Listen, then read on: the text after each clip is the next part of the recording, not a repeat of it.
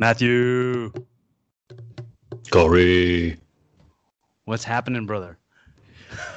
Uh, not a lot in my neck of the woods, pal. It's a very COVID filled area. And I don't know what it's like over there. I love the beautiful um, uh, design you got there in the background there with Thanks, the uh, man. carpet and everything. That's is, any, is that designed anything in particular or? Um, it this is actually this is the the original. Not I don't know about the original. This is one of the original logos for the podcast. So it was on on like iTunes and Spreaker and all that stuff. When you saw the the the graphic for the podcast, it was always this. Uh, and I recently changed it. I recently updated it, but uh, then uh, then uh, my my my best friend who did commentary on the Wicked Hanuman show, Rick Rick Feinberg.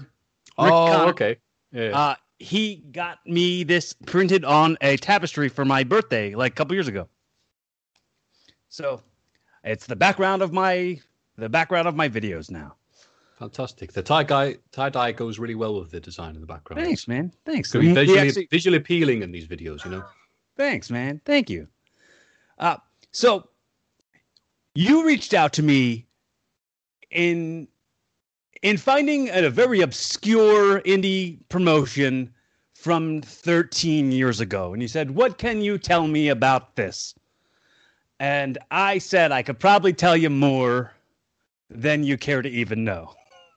Oh, good. but uh, I said, let's, you know, let we'll go over the whole thing. If you and the fact that you brought notes, I'm down for it. So I said, let's make this into an episode of my podcast, Evolving with Corey Castle, and we'll do a whole like Wicked Hanuman review. And I'm going to be honest, straight up front. Um, you're going to get a lot of honesty from me, but this is going to wind up being that I haven't really recently watched the show back. But I started to watch my match from that show today. And I have to say, I was embarrassed and I turned it off. I did not like it. And I have to say, I should have changed my name. I should have done something else. I was only five years in, not very good. It was very, very bad. And uh, hold that performance up against any performance nowadays of mine, and it would be completely different. But cripes, that was bad. And I remember considering that I'm talking to Botchamania guy, I am the table. There was some pretty bad non-table breaks on this show. Uh, yeah, absolutely. At one point, Derek Sabato on commentary does say, "Wow, these com- these tables come from Japan." So it's nice. It'll be very interesting to listen to how you uh, you react to your own self from years and years ago now, uh, Right. and how you were back then. Because yeah, it's interesting. You going, "Oh, I was terrible back then," but at the same time, I don't think I could look at my stuff I did like when I was five years into it either. But at the same time, yeah, you are technically a rookie at that point, right? It's, Right, Obviously, yeah. even though you're on shows, you're on CZW, teaming with Niles Young and everything else. You know, I guess you are still doing it as you go, and you're faking it until you make it, as they say. and and at the time i have to say and and, and i watched it back with my trainers uh, um eddie valentine and john dahmer vd Yeah. they trained me and they were like wow yeah all we can say is you were not prepared for that match but i have i have to say uh, okay so at the time this is 2007 right It is so yes. at the time, CZW had forced me out, meaning John Zandig Oh. did not. John Zandig uh, pulled me aside at a show and he screamed in front of me. He screamed at me in front of everybody, and he said, "You are the goofiest fucking asshole I've ever met in my entire life." I was not picking up the business very well, but then not being supported in the fact that like this is a learning process. It's not something you just pick it up. But yeah, I was I was still pretty new and pretty my confidence was really bad. I was not a I was not a very uh not a very athletic boy. I did not um I was a I wore big thick glasses and was not an athlete in school. Like there's very clearly something that it took a really long time for me to pick up. So uh, I I have to say that to a lot of guys who are younger than me that come come along. I'm like, wow, man, you're way further along than I was this far into the business. Right, because I mean that's where I know you from. I mean, I think we spoke a few times on Twitter, and it's very weird to me, by the way. I'll get this out of the way because you've obviously been very polite because you're the professional podcaster. I'm just a hack behind a, a laptop. Um, it is weird to me in a cool way that nowadays uh, I have managed to speak to a bunch of people who I knew who I watched growing up from mm. CZW, you know. And I was a kid who was a CZW fan. I was like, yeah, CZW, fuck you, play, lay in the law once again, you know, and all this. Even when people go and have you tried watching PWG, Ring of Honor? I'm like, lay in the law once again, you know, and I, I was yeah. that kid. And um, it took a while uh, for me to realize, oh, it's um, it's got off the rails a bit here. Because in fairness, there's some really good bits of CZW, really good runs that I'll defend, and there's periods when I go, oh, this is just shit. Uh, but I think it also helped that I was part of the CZW fans, Zandig fans thing at that point. So I think if you're a wrestling fan, I'm getting to a point. Don't worry. Uh, if you, um, I can see your hands. I'm ignoring you. Uh-huh. Uh, you, uh, I'm more motivated to be into a product if I have people to discuss and talk about it. So right. that's why I was in it for so long. Yeah, the the CZW fans message board was a whole other community. Like that was a whole other that took a life of its own at the time. And I think I was reading that mixed with me reading like DOI message boards and like and kind of being like a kind of being like a big wrestling nerd and then being like, "Oh, I'm one of the guys. I'm one of the guys." Cuz I was cuz I had like an incredibly large amount of unearned confidence. Arrogance, I don't even want to say it's it's confidence because I wasn't confident. I was just I just had an ego. And it was my ego because like I was in CZW and that was a place to be. Like CZW was for my era like the the next the next placeholder for what ECW was. So I thought, well, I'm breaking into the company and I'm like this is where I start. So um seven years before the Wicked Hanuman show, uh, I started training at CZW. I was 15 years old. You know what I mean? So I it was like I did. This place wasn't a huge place yet, and then it, then I got to be with it while it became a bigger thing, and then I made my debut, and then I was on TV. So when I'm like, oh, uh, you know, I'm part of the thing that's lighting the world on fire. By proxy, I'm lighting the world on fire. However, I was not a contributing factor, contributing factor to the world being set ablaze. Right. I mean, I think that's one thing I could say about you from the run. And I, again, I'm not having encyclopedic knowledge of everything, every match that you had during that no, run. But I, I mean, were, you know what? were those people. Go I'm a little disappointed that you don't. just kidding. I'm kidding. No, well, I would be disappointed if you did. I would be very disappointed. I'd say you need a better life. Thank God you had a sense of humor. It's been an awkward fucking hour and a bit. But uh, yeah, it, there was a, that group of people that um, John Dahmer, as you said, of VD, would bring in, and more or less, uh, see, you, Jude, uh, Co- uh, you know, Corey Castle, Niles Young, uh, Mary Derek Frazier, and stuff like that. And right. Dahmer would bring in, and he had these matches where he'd beat the fuck out of you. Right. And that seemed to be the way that you know you guys would get some in-ring training and everything else like that. And those right. die-hard Philly mutants would be like, yeah. But right. the thing I got from you, as well as uh, Niles Young, I think it worked well that you guys got teamed up. You weren't necessarily, you know, experienced or anything else like that, but you did seem to have a shitload of confidence. right.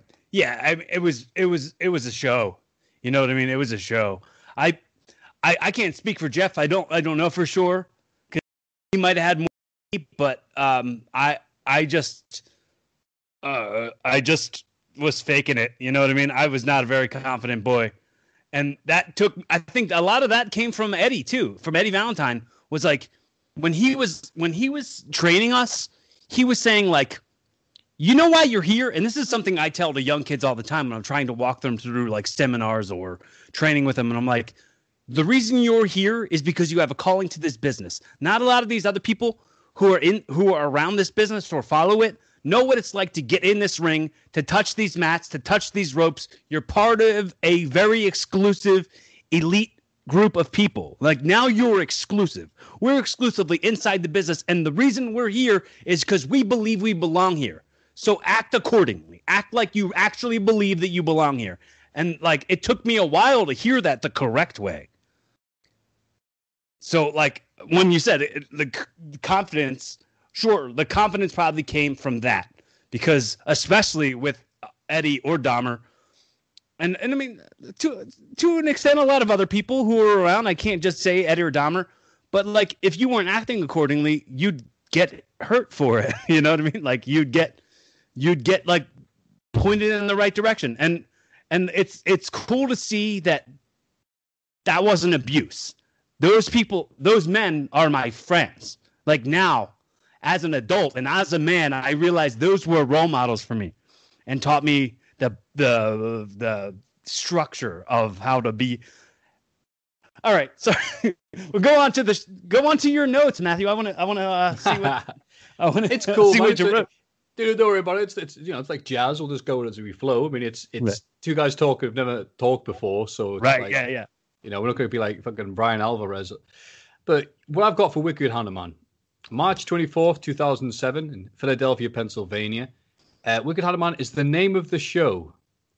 Now, you said before that you were good friends with the person who ran this. So was that Rick Feinberg running it, or no, no, no, no? Oh, okay, no. it's just making sure that no, no, you, you no, have many was... good friends. Yes, uh, dude. So the guy that ran it was the guy. I'm the guy. I I actually work with him now, um, right. in HVAC, and at the time we were working HVAC as well, like during the day, and uh, we had started years before that, 1998.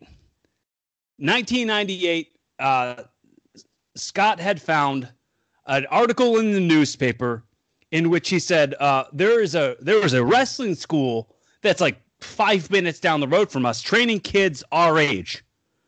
Okay, it wasn't a real wrestling school. It was just some guys who were like like rejects from the Monster Factory who built their own ring in like an auto parts garage, and they were like charging kids money to go there every month. So while we'd go there, they'd like be drunk or high or whatever, and then like they would kind like they would kind of let us beat the shit out of each other and then every once in a while they'd come in and beat the shit out of us but never actually taught us a thing. So except for like they taught us like how to hit the ropes how to take back bumps maybe maybe flip bumps. Everything else is just like watch wrestling and then show up here and do what you saw on tv and this was like the height of the attitude era. This is 98 this is like Austin 316, DX, NWO, all like the coolest times in wrestling to be a fan. And then you're like, wow, I'm in the business that I love watching. So, um, I was there. I was there for, I was there for like a year, maybe, maybe a year. And the guy, the guy like hit my friend with a kendo stick eh, when my friend expressly said, "Don't effing hit me with that stick," and he hit him. And outside the the the body body parts place, the the auto body place, well, right across the street was a Catholic high school, and in the Catholic high school was there was a softball game going on at the time.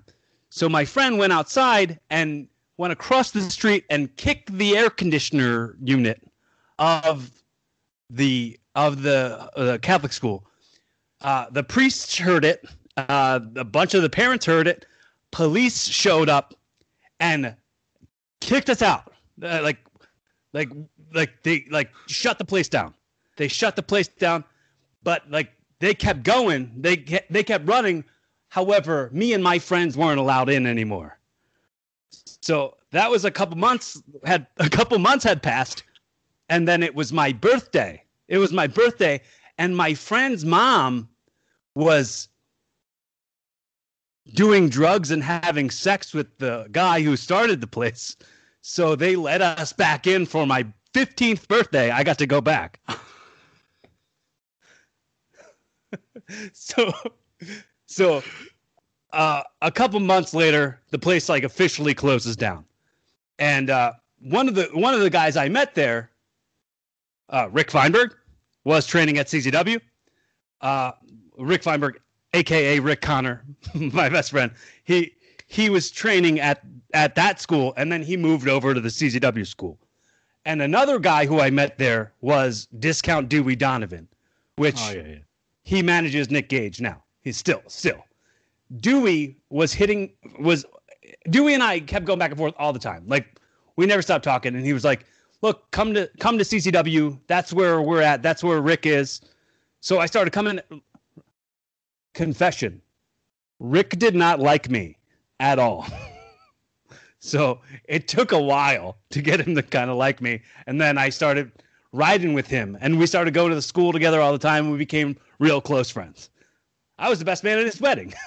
oh, but, that's nice. But that's beside the point. it took a while, but uh, then then I started then then the CZW school. I was going there, uh, and I met Niles Jeff. During we, we were a tag team, we were good friends, hanging out, buddies all the time. But like, the Zan Dog didn't like me very much. Captain Captain Jesus did not like me very much.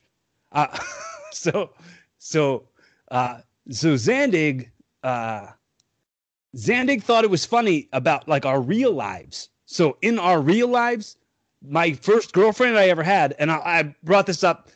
Uh, Niles has been on my show. I've been on his show. We've talked about this. Not a thing, but at the time, my first girlfriend broke up with me so that she could date Niles. John Zandig was busting my balls for it and was like, "You were a fucking cuck loser," and and and pushed Niles and took me off shows completely. So I was like, "Oh, well, I'm left without like a like a, a place to do. I couldn't even train at the school anymore. So obviously, if you look at me in that 2007 match, I was not in shape. I was not in ring shape. I wasn't training that much. I was only working shows for Rockin' Rebel who is the Philadelphia Indies version of Chris Benoit these days. Yeah. so I was only working. I was working, uh, and I was working. Um, do you know Joe Panzerino? Uh, uh no. Uh, Dapper Johnny Falco. Did you ever see Card Subject to Change? That carny ass promoter in that documentary. That like. No. Okay. Well, Sorry. Carney, Carney, Doc, he just he just had me come in and put over ticket sellers. So I got to right. go and wrestle and put over ticket sellers. That's where like Jeff Cannonball came from. If you know Jeff Cannonball, I do know Jeff Cannonball. Okay, Jeff Cannonball came from there. Yes, Great. but that's where Joey Janela came from. That's where. Oh, okay. That's where I met Joey Janela when he was like 16 or something. Like we're, this is way back, but um, where was I going? Um, so yeah, so I thought like when when when Scott and I were talking about like wrestling all the time, every day at work, he was Scott was like, "What if we? What if we started a wrestling promotion?" And I was like, I don't, I don't, know if I, I don't know if I think I can do that. I don't, I, I don't know if that's something I want anything to do with. And he's like, here's the deal. I'll come up with all the money. I'll worry about the money stuff. And you just do like helping me get some of the talent and and like help me write some of the shows. Shows with a plural. Cuz that was supposed to be just the first one. so uh so I agreed. I agreed, and uh, we, you know, I wasn't in the business long enough to have any kind of savvy. You know what I mean? I didn't. I wasn't smart enough. So, like, if Scott would be like, "Hey, talk, get me this guy's information," and I'd get him that guy's information, and he'd call him, and the guy would be like, "I want this much," and the guy was, and Scott was like, "Okay," and he would just agree to the amount that the, right. yeah. So it was like promising out all this money, not having any advanced ticket sales is the least smart move you can do when it comes to wrestling. And that comes with uh, being around long enough. And I wasn't around long enough to learn that yet. And uh, the, uh, yeah, it was the the main the best part of it the the thing that shines out the very most for me Derek Sabato sucked on commentary. I have to say that. Uh, don't worry, I, I, wrote that down several times. Oh my god, that was terrible. it was so so bad, so bad. And I have to say, like even going back and thinking about some of this stuff, like it takes me right back to the nervousness that I had in those weeks leading up to it. I was so nervous. So during that match, like I sucked and I was nervous. Like Matt Bomboy and I had only met like two weeks before that. But I knew this guy deserved to be more highlighted in in the business. Like this guy was so good. And I couldn't believe that enough people didn't know who he was. And I was like, you know what? I really gotta I really gotta like help put this guy on the map. Looking back on it now, I wish that I would have just like put him over. I wish that I would have left that match putting him over. Like the fact that I was still stuck in my head of like, oh, you know, this is going to be my next avenue. This is going to be, I'm, I'm a star and I deserve something. I wasn't a star. I didn't deserve shit. I should have just put Matt Bomboy over right from the start. Absolutely. But what came out of it was the fact that Matt Bomboy and I became such close friends. We, we, from there, like we're on shows together almost every single week.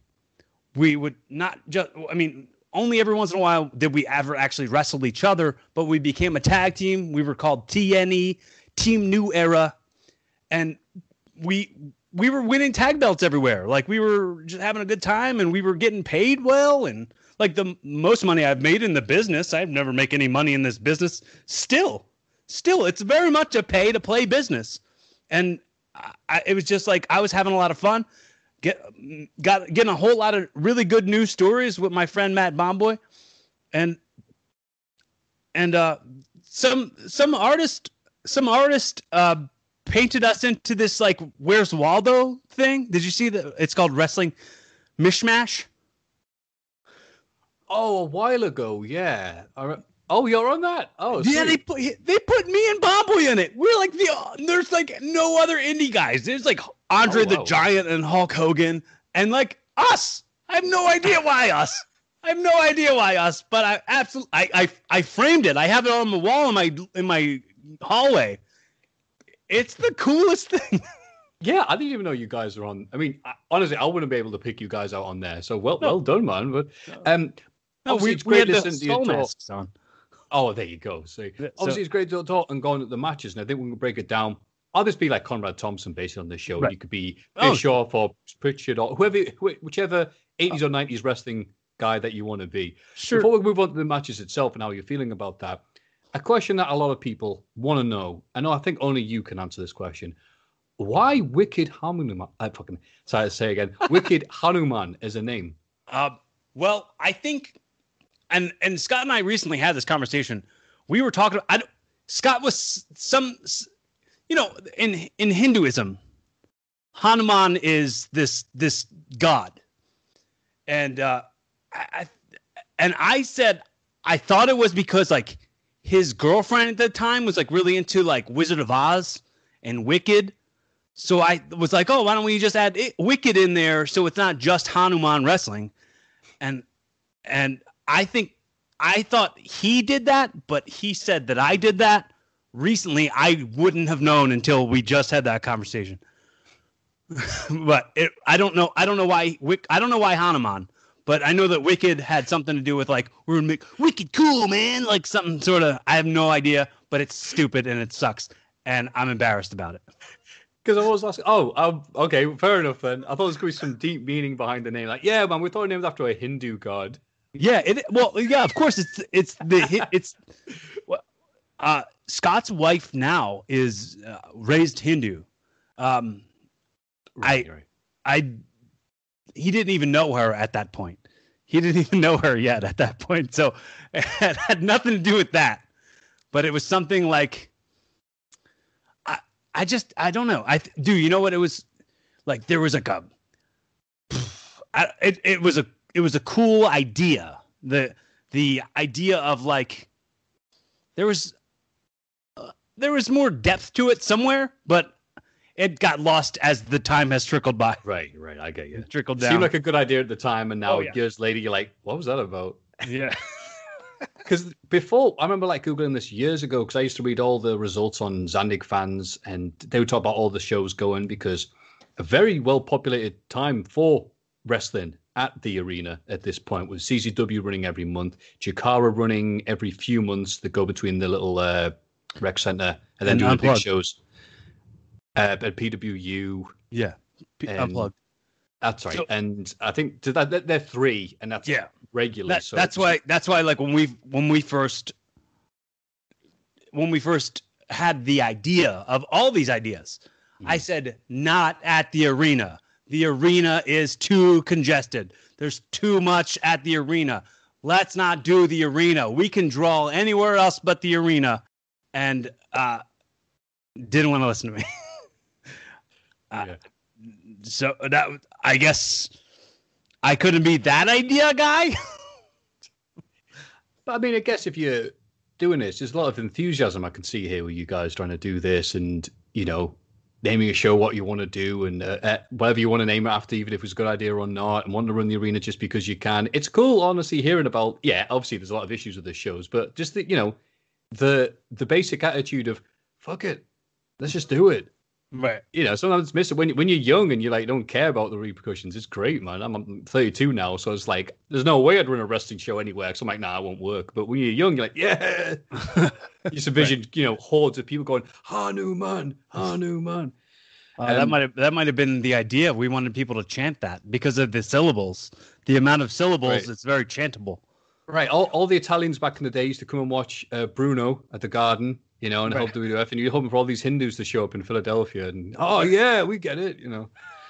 so we have around 150 people here at the arena. Uh, it looks and sounds it, sadly. But before the show, they aired Nick Mondo's movie. The uh, He's done a few. So this is Still Life. Fighting the Still Life. Yes. Yeah. Mhm. So when it says it was aired there, I remember them showing clips of this um, on one of his first documentaries about him. He's done a lot, bunch of them. This is the one with Ken Anderson in it. Right. Right. So when it says it aired, what was this aired on the wall or like projector? Uh, you know, or- the arena had like screens, like uh, like Titantron, Oh, okay. and it would it showed up on a few of them. There were they were all over the building. Oh, Uh, right. but I I'd say it was cool because it was cool because no one else had the idea to do that, and it was like bringing Mondo back to Philly, like back. He he start he was in CZW, but like he wasn't. It it was sort of like um, and that that all came through um. I forget why exactly Mondo was a part part of it, but it was um he stayed at my house like he he came to philly and he stayed at my house uh the the funny part about it was like i was i have to always mention this. At CC, czw i was in high school when i was training at czw like fake utv and like my training all this like all the the like the best era of czw was me being a high school kid watching it all. So like I kind of marked out for everybody. And like it was funny because like I have a funny story about like Mondo was stayed at my house that weekend and he was like I had a, I had a couch in my room. My please remember I'm 20 some 23 24 at the time and I had a I had a a poster behind my couch from Pirates of the Caribbean and, and it had uh, Orlando Bloom on it. It was you know it had everybody on it, but he pointed at Orlando Bloom and he was like, he was like, every time I see him, I think of you. Every time because I look I look like Orlando Bloom I was going to say, yeah, back then with the, Yeah. the locks and everything. Absolutely. and and uh, and I was like, Mondo thinks of me. In my head, I was like, "Oh, you think of me every time you see this guy." Like I like marked out a little bit. oh, you think of me? That's nice. Oh, that's great. But if he gets into films and ends up casting Orlando Bloom, and he's like, "Wow, what, what, what inspired you to put me in your film, Nick Mondo?" He's like, "Oh, no reason." he he casts a film of his life, and he the only one who's in it who is actually in films now who acts. he doesn't cast. He just puts Orlando Bloom in there instead. All right, in this scene, you do nothing. ah, great. Easy payday. so it's Wicked Hanuman. We're at the arena, 150 people. not going to lie, though, there's been plenty of times I've seen the arena looking like this before. So it's not as if it's the, the only company ever to run the arena and get 150 people. 3PW certainly uh, lost yeah. their ass a bunch of times there. So, eh. Uh, Frank Talent is at ringside. I think he was he had to be because of the Philly uh, Athletic Commission. And uh, Chad Shaft is timekeeping, and I have have him uh, on Facebook. And again, I'm probably marked out the same way that you marked out having Nick Mondo sleep on your couch because right. of that. Because again, seen him all the time on yeah. the, all these DVDs. And right. I asked Chad Shaft, "Why are you timekeeping?" And he says, "When he got the arena, Frank Talent asked him to, and he said yes." That's the reason well, why he's time. Well, well, Dennis Shock was there. Dennis Shock was our ring announcer, and mm-hmm.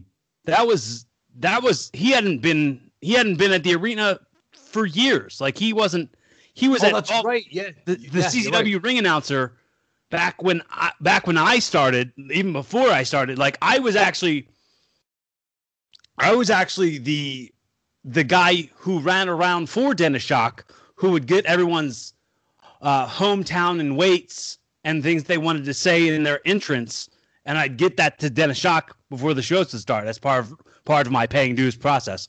I would do that, and I tons of stories from that. But that was that was me and Shock always got along really well, and I, I, don't remember if I had reached out to him to do the show or if like Eddie had Val- Eddie Valentine had reached out to him. But a lot of it, I think, had a lot to do with like I I really really close friends with Eddie Valentine, and so much more at that time because like you know he had he had just served three years in prison, and while he was gone, nobody was talking to him, and he he wrote two letters.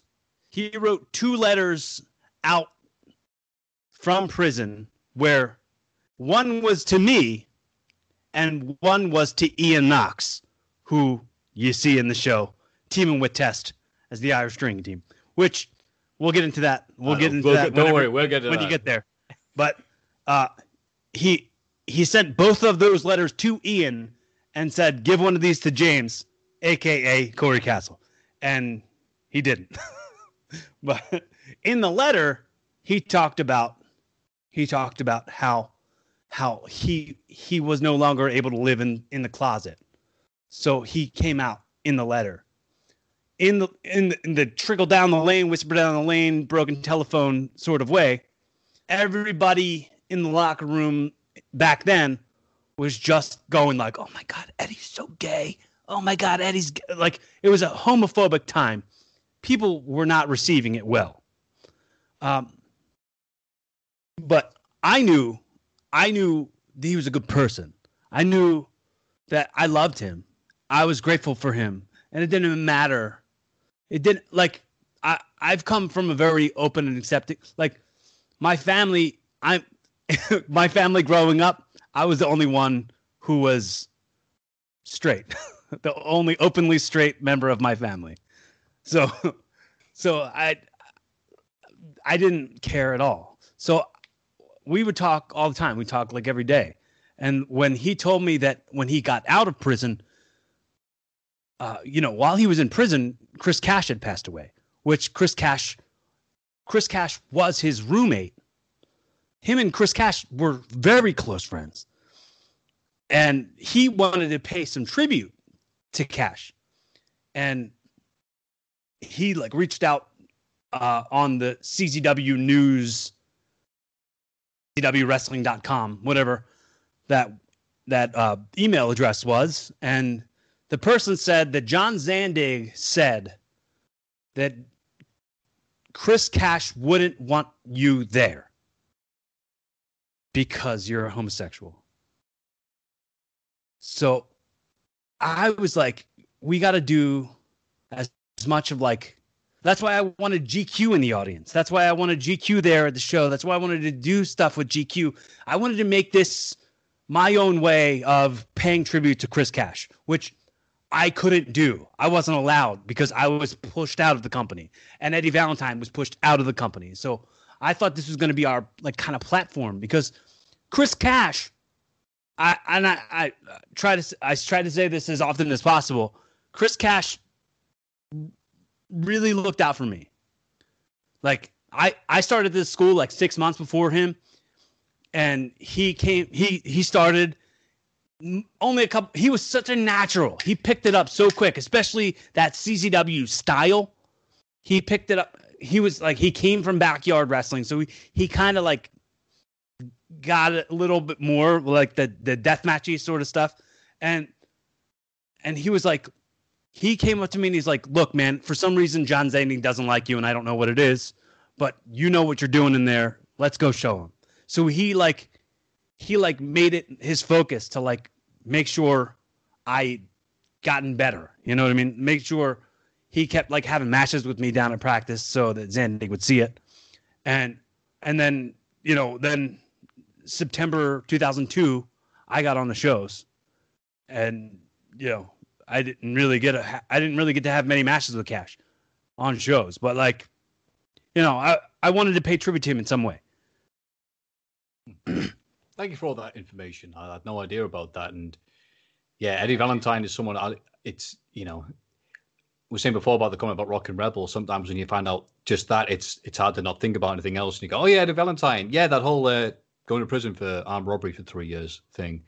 Yeah, it comes up and stuff. But and then again, it is nice to see that he wanted to do that for Chris Cash because he meant had such a positive impression on everybody. He's one of these people when he passed. There aren't many stories negative about Chris Cash. Mm-hmm. You know, it's all positive when he gets brought up. Um, it's nice that he wanted to pay tribute that way. Right. And it's a shame that Zandig is the way he is. But my way of consolidating as a wrestling fan that wrestlers aren't idols or anything, or people that go, "Oh, I I like that guy's match," and nothing else about him. Is right. the fact that they're wrestlers. You'd have to be a bit weird or stupid or odd to want to do this in the first place, right. especially a man like John Zandig who jumps off roofs. So it, it all comes from a place of you're damaged. Like I, right. I and I think the real core of most wrestlers is damaged mixed with like white trash upbringing. There's a good bit in Nick Mondo's uh, more recent documentary where the start of it, it's him and Wife Beater backstage. And uh, Nick Mondo says like, and Wife Beater's you know covered in you know all the blood. You can go, you remember all the Wife Beater matches? Yeah, yeah. And he says something like, so why do you do this? And uh, apparently, wife beater without missing a beat just goes, rough childhood. You? And like that's why the documentary comes from. And Nick Mondo's like, yeah, why am I doing this? And he talks about a lot of Catholic guilt and all this. But like, apparently, wife beater was just like, oh yeah, you know, rotten childhood. Eat some crisps. Yeah. Well, yeah, thank you for all the information. Um, segueing that into the first match of Wicked Hanuman. And I like you said that it has pulled out like, no, no, I'm really open minded. Mate, you're at a show named after a Hindu god for 150 people. We get it. Don't worry. And here we have who set up the show but Mr. Corey Castle himself with his Calvin Klein homage shirt. And you saying beforehand, again, these are the things I noticed being a sad wrestling person, but you're saying that you weren't necessarily as in shape as you were a few years ago because you weren't working as much. The fact that you're wearing a shirt is that sign like, oh, okay. Yeah, yeah. I was not um, confident. That's fine, man. Uh, yeah. Former wrestler GQ is here at ringside, says Derek Sabato. That's nice. It's nice almost that they are setting up that there is going to be an angle here or something like, you know, hey, GQ's here. Mm. Um, Derek Sabato, of course, takes a gigantic shit all over it by going, oh, GQ retired. No one noticed. You know, I'm like, hey, there you go, Derek. That's the job of the ring announcer, the commentator, to really and build up the, put the over, talent. Put over the talent. That's and he right, also went really selling this. And then, like, and then he shit all over Matt Bomboy. He was like, "Oh, Bomboy's whole family's here."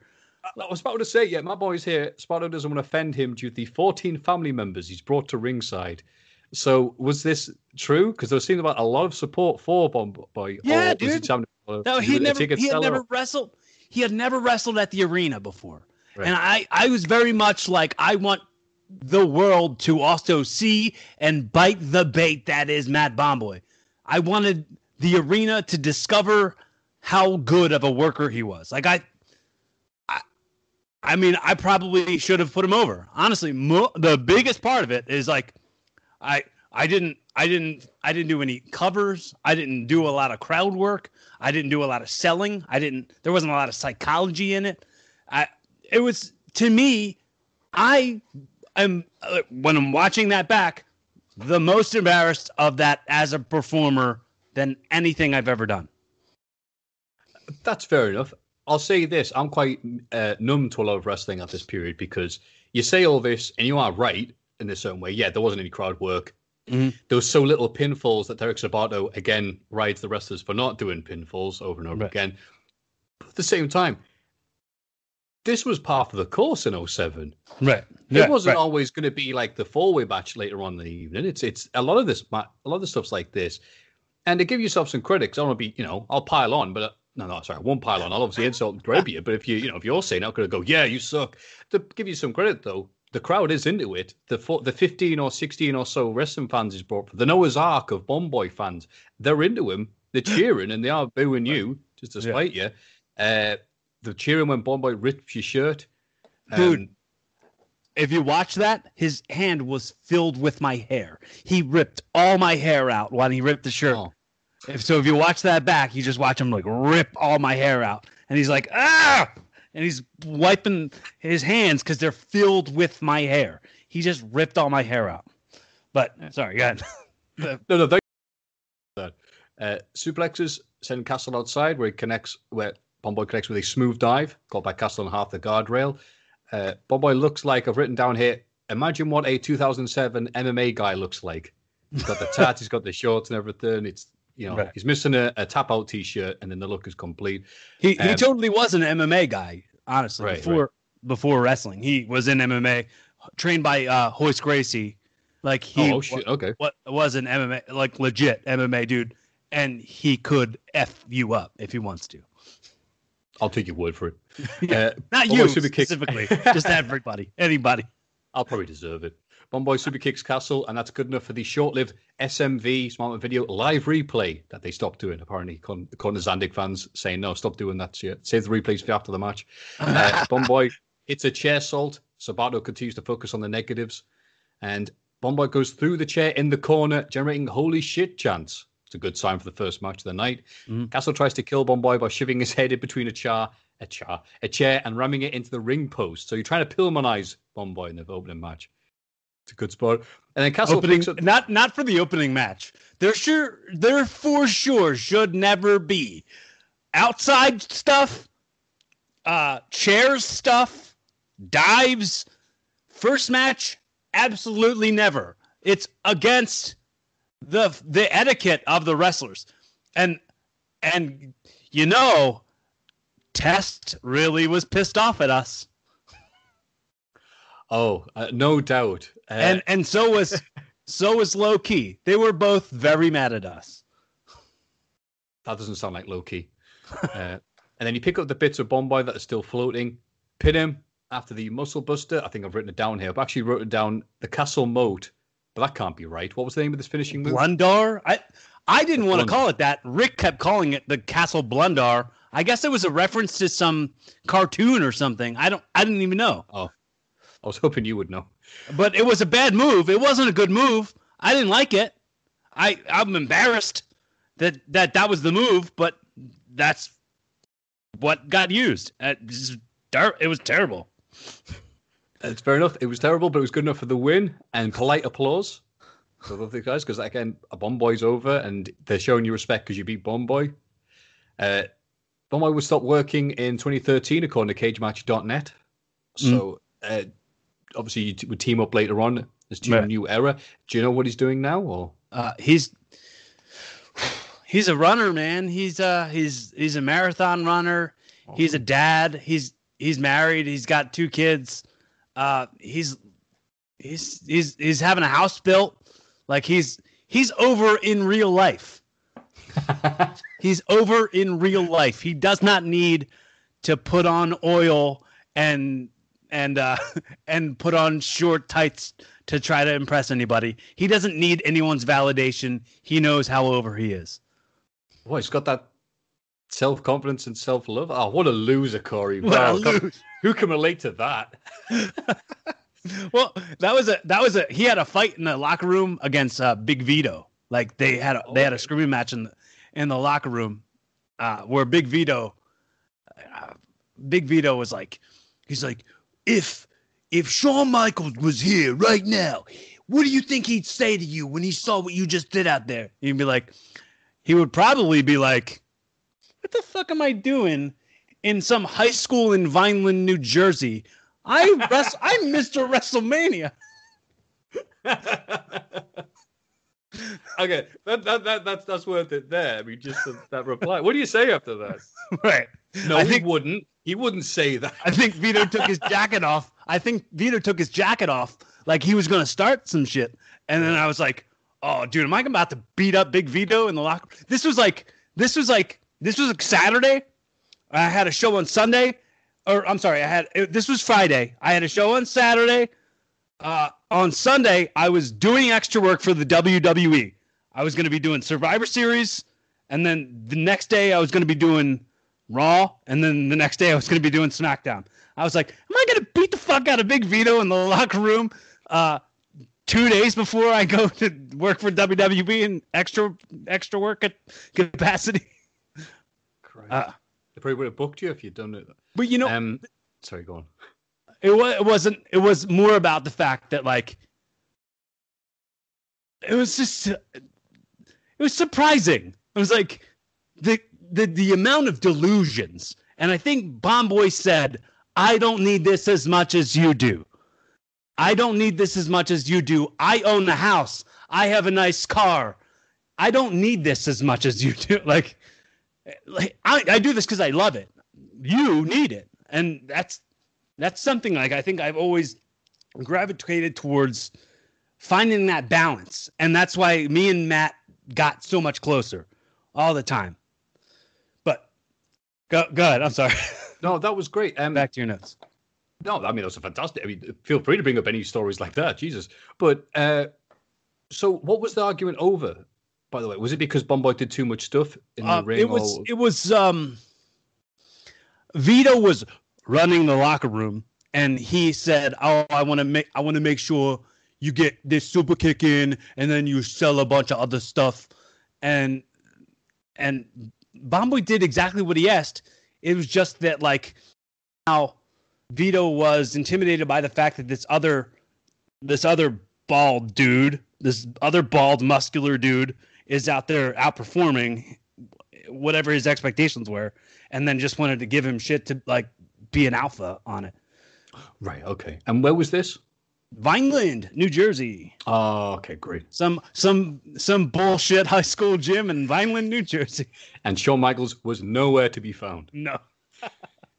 And sadly, after the match, the mics in the arena that I don't think they really got sorted out, to be honest with you. I think there's a time maybe in 08 they start being audible for the home video audience. Mhm. But to me, it just sounds like the teachers from Charlie Brown's Peanuts.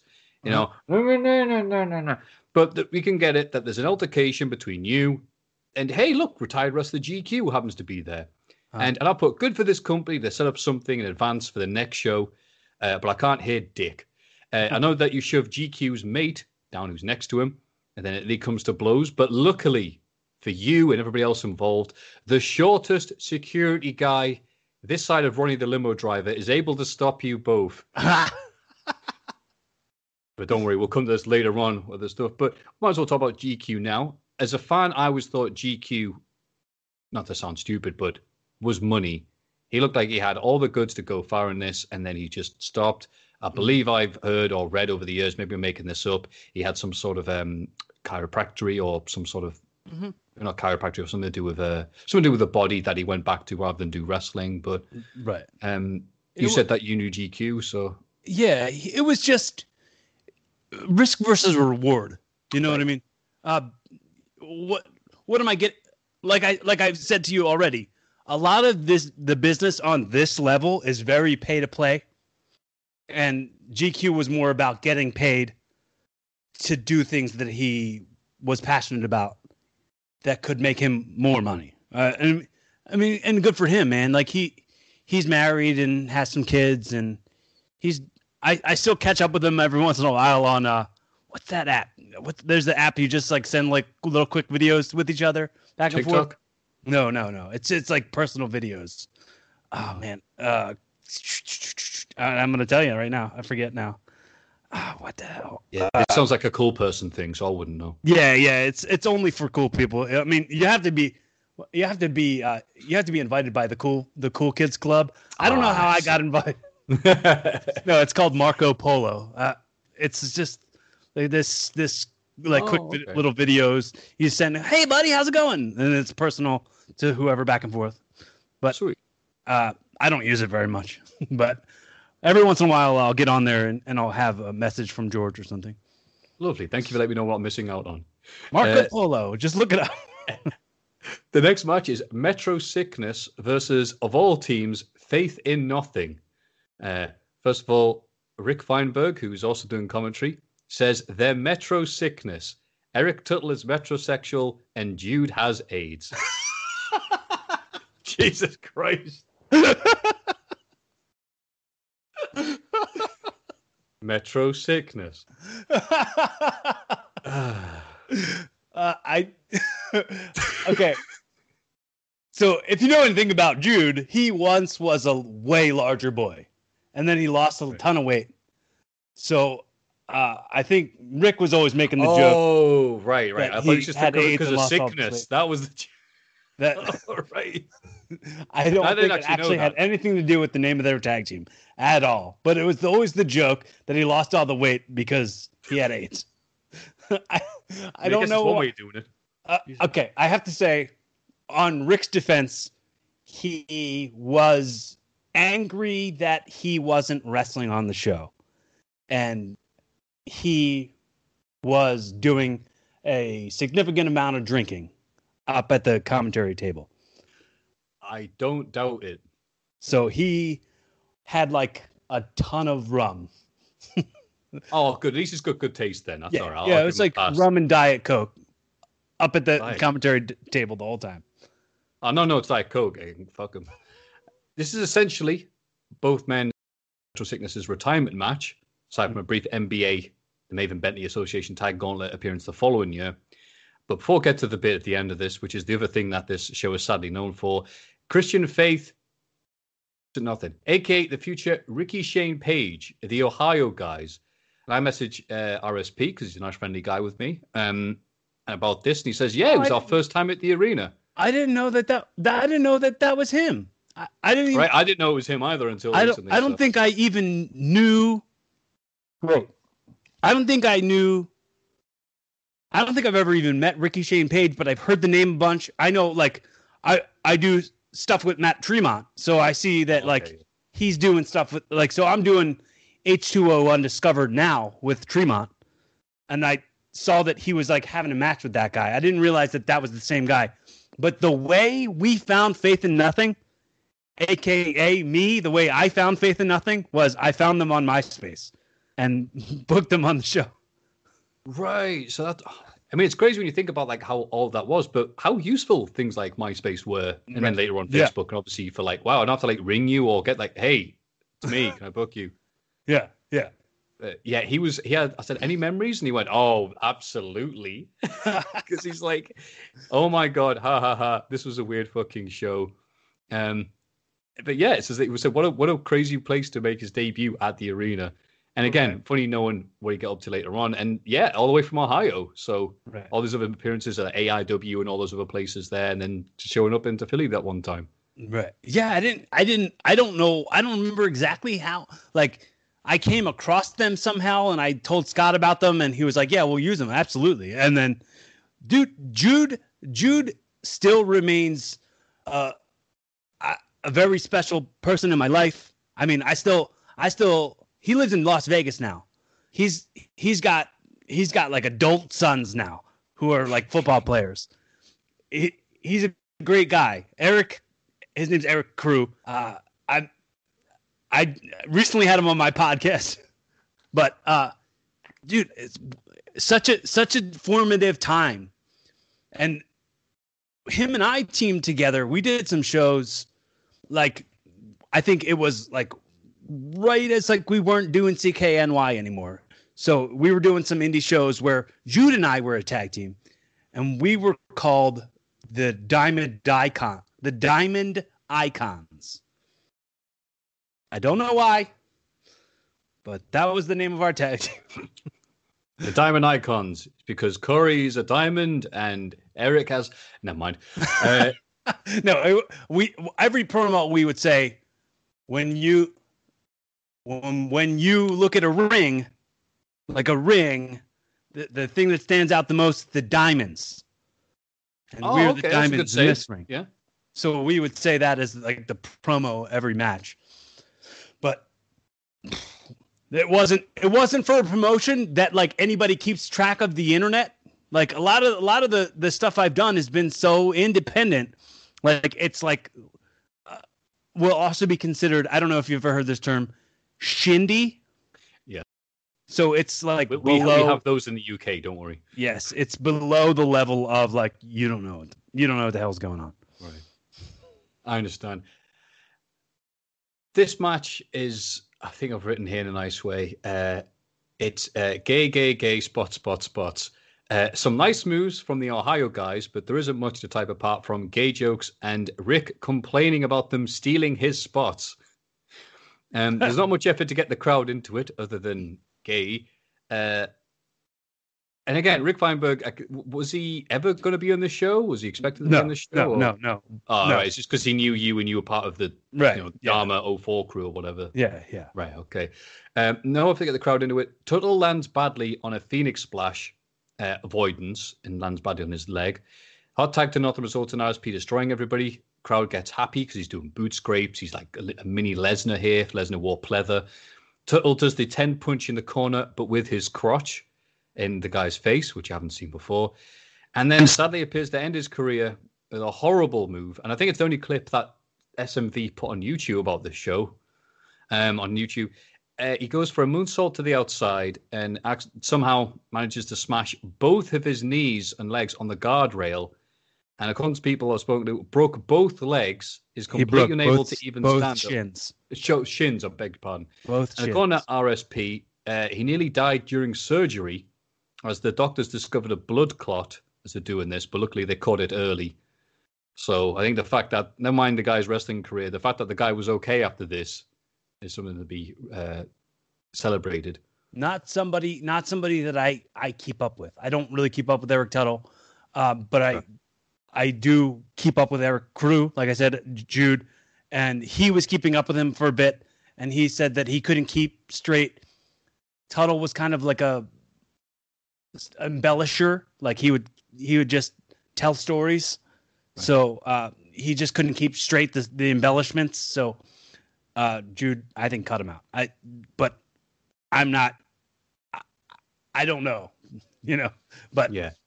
But that's fair enough. I mean, um, while this is happening, because it's obviously your friend, are you just backstage, you know, doing what wrestlers usually do, or is there any other roles you got on the show?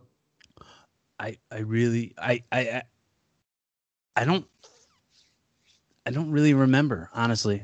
That's I don't- fine. I, I think, I think I was just like talking to Bomboy, hanging out with Bomboy.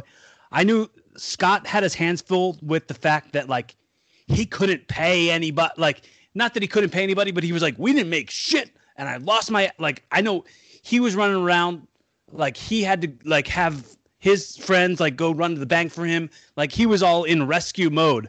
I didn't know any of that, and it took me 13 years for us to even have the conversation because like after that match happened, and like I said, Scott and I, Scott and I, we went through um seventh seventh grade through through uh, high school graduation, being like closest friends, talking all the time, like every day, and uh, then it got to that show. That show happened, and he lost his ass so hard that he couldn't talk to me. He didn't talk to me for a long time. Like it took a while, and like we can finally talk about it now, 13 years later. But for the most part, he he showed up at my house on Monday with a box of wrestling stuff. Like all his wrestling threw it in a box and handed me the box. Like he broke up with wrestling. Oh wow! It was it was that like that that much of effect on him. Yeah. I mean, he's he's now into it. He's now back into it. Like he watches NXT all the time and he talks about NXT all the time. But like it was it was too much of like he took a bath. Like he really took a bath on this event. Uh, I don't doubt it because I know it's yeah. an expensive arena anyway because of the whole, you know, the the XPW invasion of uh, 2002 and all that, and mm. then XPW had to give it back because it's like you know how much money it costs to rent this place, you know. So I'm sorry to hear that, but I'm glad that he's able to like recover now and look at wrestling. Mm, but right, right. Uh, the next match, uh, Greg Alexander versus Akbar. Uh, neither man has a cage match profile. Akbar comes out to Muhammad Hassan's theme from WWE. Some dude in the front row gets really excited at the, the, the idea that Muhammad Hassan, or maybe even Daivari at this point, is actually going to be here and looks disappointed when a man who I've described as is in big titty shape comes out. Uh, he starts the match by praying and shouting Allah. Uh, yeah. In the eighties, we had guys like the Iron Sheik and the Russians. Uh, in the 2000, mid two thousands, we had. I, I didn't watch this. I didn't watch this, and I don't know these guys. Uh, well, okay. When I say I don't know these guys, I didn't know these guys at the time. The guy who's Greg Alexander, he was actually he was actually his name is Ray Alexander, and they messed it up. Ray Alexander um, was one of Adam Flash's students. Right. He got he got trained by Adam Flash, went on and like he be, he became a part of TNE. Like we we did stuff with him in TNE in like the WPW. There was like an independent company in Reading, so it would be like me and me and Rick and Matt Bomboy and Ray Alexander and Missy was a part of it at one point. Missy Sampson and Roxy Cotton, aka Gabby Gilbert, we're all part of right. T. And and this guy Dinmock, who you might not know because he didn't wrestle in a lot of like internet tracked wrestling companies. I'm sure if I had a guy like Rob Naylor on, he'd know everything about him. He'd, he'd know every match he ever had and his blood type. But me, I'm afraid, yeah, my uh, area of expertise when it comes to Philly wrestling scene is it was right. he at the arena? Was it on Smart Mark Video? If, if the answers to those questions are no, fuck it. Uh, we get an update on Talboy. He has been taken to hospital.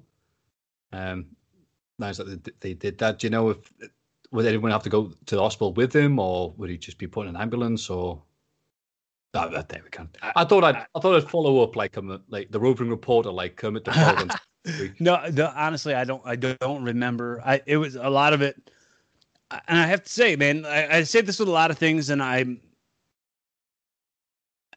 I'm, I'm, I'm 36 years old. You know, uh, I've lived a ton of life. Like I've done a lot of things, and seen a lot of people, and done a lot of experiences since a lot of this happened. So if even people try to bring up, like people try to bring up like high school to me. I'm like, I don't know, I don't, I don't know.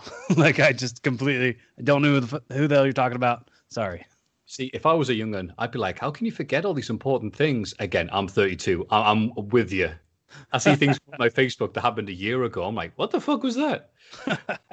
Alexander does a cool bit, even though this match is look is basically look, there's a bad guy, boo him. Alexander does a cool bit where he shoves Akbar in the corner, gets over him, and does crunches that when he's going back, are pressing him forward in the ring. And I thought that was a pretty cool spot. I don't think many people have done it. Uh, Alexander borrows Samoa Joe's kick out of a pin with Boston Crab. That's nice. Akbar does some submission moves nicely. No one gives a shit. Uh, and he wins after a big clothesline. Akbar then gets some heat by saying the only reason people are booing him because they're losing the war. the gimmick sucks, but there's some like old people who are like, "Hey," you know, it gets the necessary action out of it. You know, like, yeah, I think you'll find we're winning, good sir. You know, um, so at least he got some heat towards the end, but he, you know, again, I know it's not. I'm I'm not riddled with abs myself, but he he just came out looking like shit. but good for Greg Alexander then. Um, and then we get Crazed versus JoJo, and I uh spoke to MLJ on Twitter. Uh, mm-hmm. who was at the show. Obviously, a mm-hmm. big guy in indie wrestling around this time, commentated and worked for CZW and other places. But he says he was there in the show. Yeah, I, I know. And, oh, cool, great. Okay, I know um, exactly what you're talking about. And who I brought this uh, show up, he went, "Oh yeah, yeah, that Craze versus JoJo match was really good." And I went, "Yeah, you're right. I agree with that." Uh, Craze is a skinny mass dude. JoJo is a face painted large gentleman. I've typed here, mm-hmm. and both both were from the. I'll quote the name of the wrestling company. Damn, that's wrestling Right. That was Vineland, New Jersey. That was the the big Vito show. Oh, show okay, Big Vito was trying to run. Yeah. That is a fantastic name for a wrestling company. It's so bad. yeah, but that, it's bad and good at the same time. Uh, Derek Sabato goes, Do you remember the Emery Maven Idol thing from Cage of Death 6? Well, Craze was a part of it. I don't recall. I think there were like 20 people involved in that. Uh-huh. But that, God bless him for trying. It's it's it's so rare on commentary the instance of and Derek Idol? Sabato Yeah. trying to Yeah. make something sound good that I'm like, oh, I'll write that down. Is Derek Sabato trying to get get somebody over? What? No way. Crazed tries doing moves to the much larger person, but he has to sell it like he's not wrestling opponent the size. So it's uh, sometimes it's a bit weird. I know, like indie wrestling type, whatever. Don't use logic. But when a guy the size of Crazed tries doing like a Frankenstein, and the other guy's like, "Whoa!" and you're like, "Hang on, should shouldn't it be a bit of a thing there?" But it doesn't matter. I'm being um, way too anal because he goes outside and does a, a crazy tope on the JoJo, uh, mostly guardrail. It's a bad night for dives on this show. Right. But it gets the crowd's attention. They're like, oh, that was nice. Uh, It's better for the live crowd than it is the people watching on DVD or on independentwrestling.tv where the show is on, as it turns out. And Derek Sabato then rides Rob for, sorry, Rick, for getting names of moves wrong, um, flustering this man and probably causing him to drink more rum and Diet Coke. The match continues, but it's more on the bit distracting. The commentators never shut the fuck up. and then Jojo and Crazed keep up the big bumps, and Crazed wins with a very nice 450. A very fine match. But the important thing is the person we're speaking to right now, Mr. Corey Castle, reappears and sends GQ over the guardrail. Uh, Castle lawn dart in the ring. I've typed here. I think I've got that wrong, but that's what it sounded like to me. To end the brawl, when Maven, his entire flock, shows up, and you are carried out like a crazed fan. I've written here. I do not remember that at all.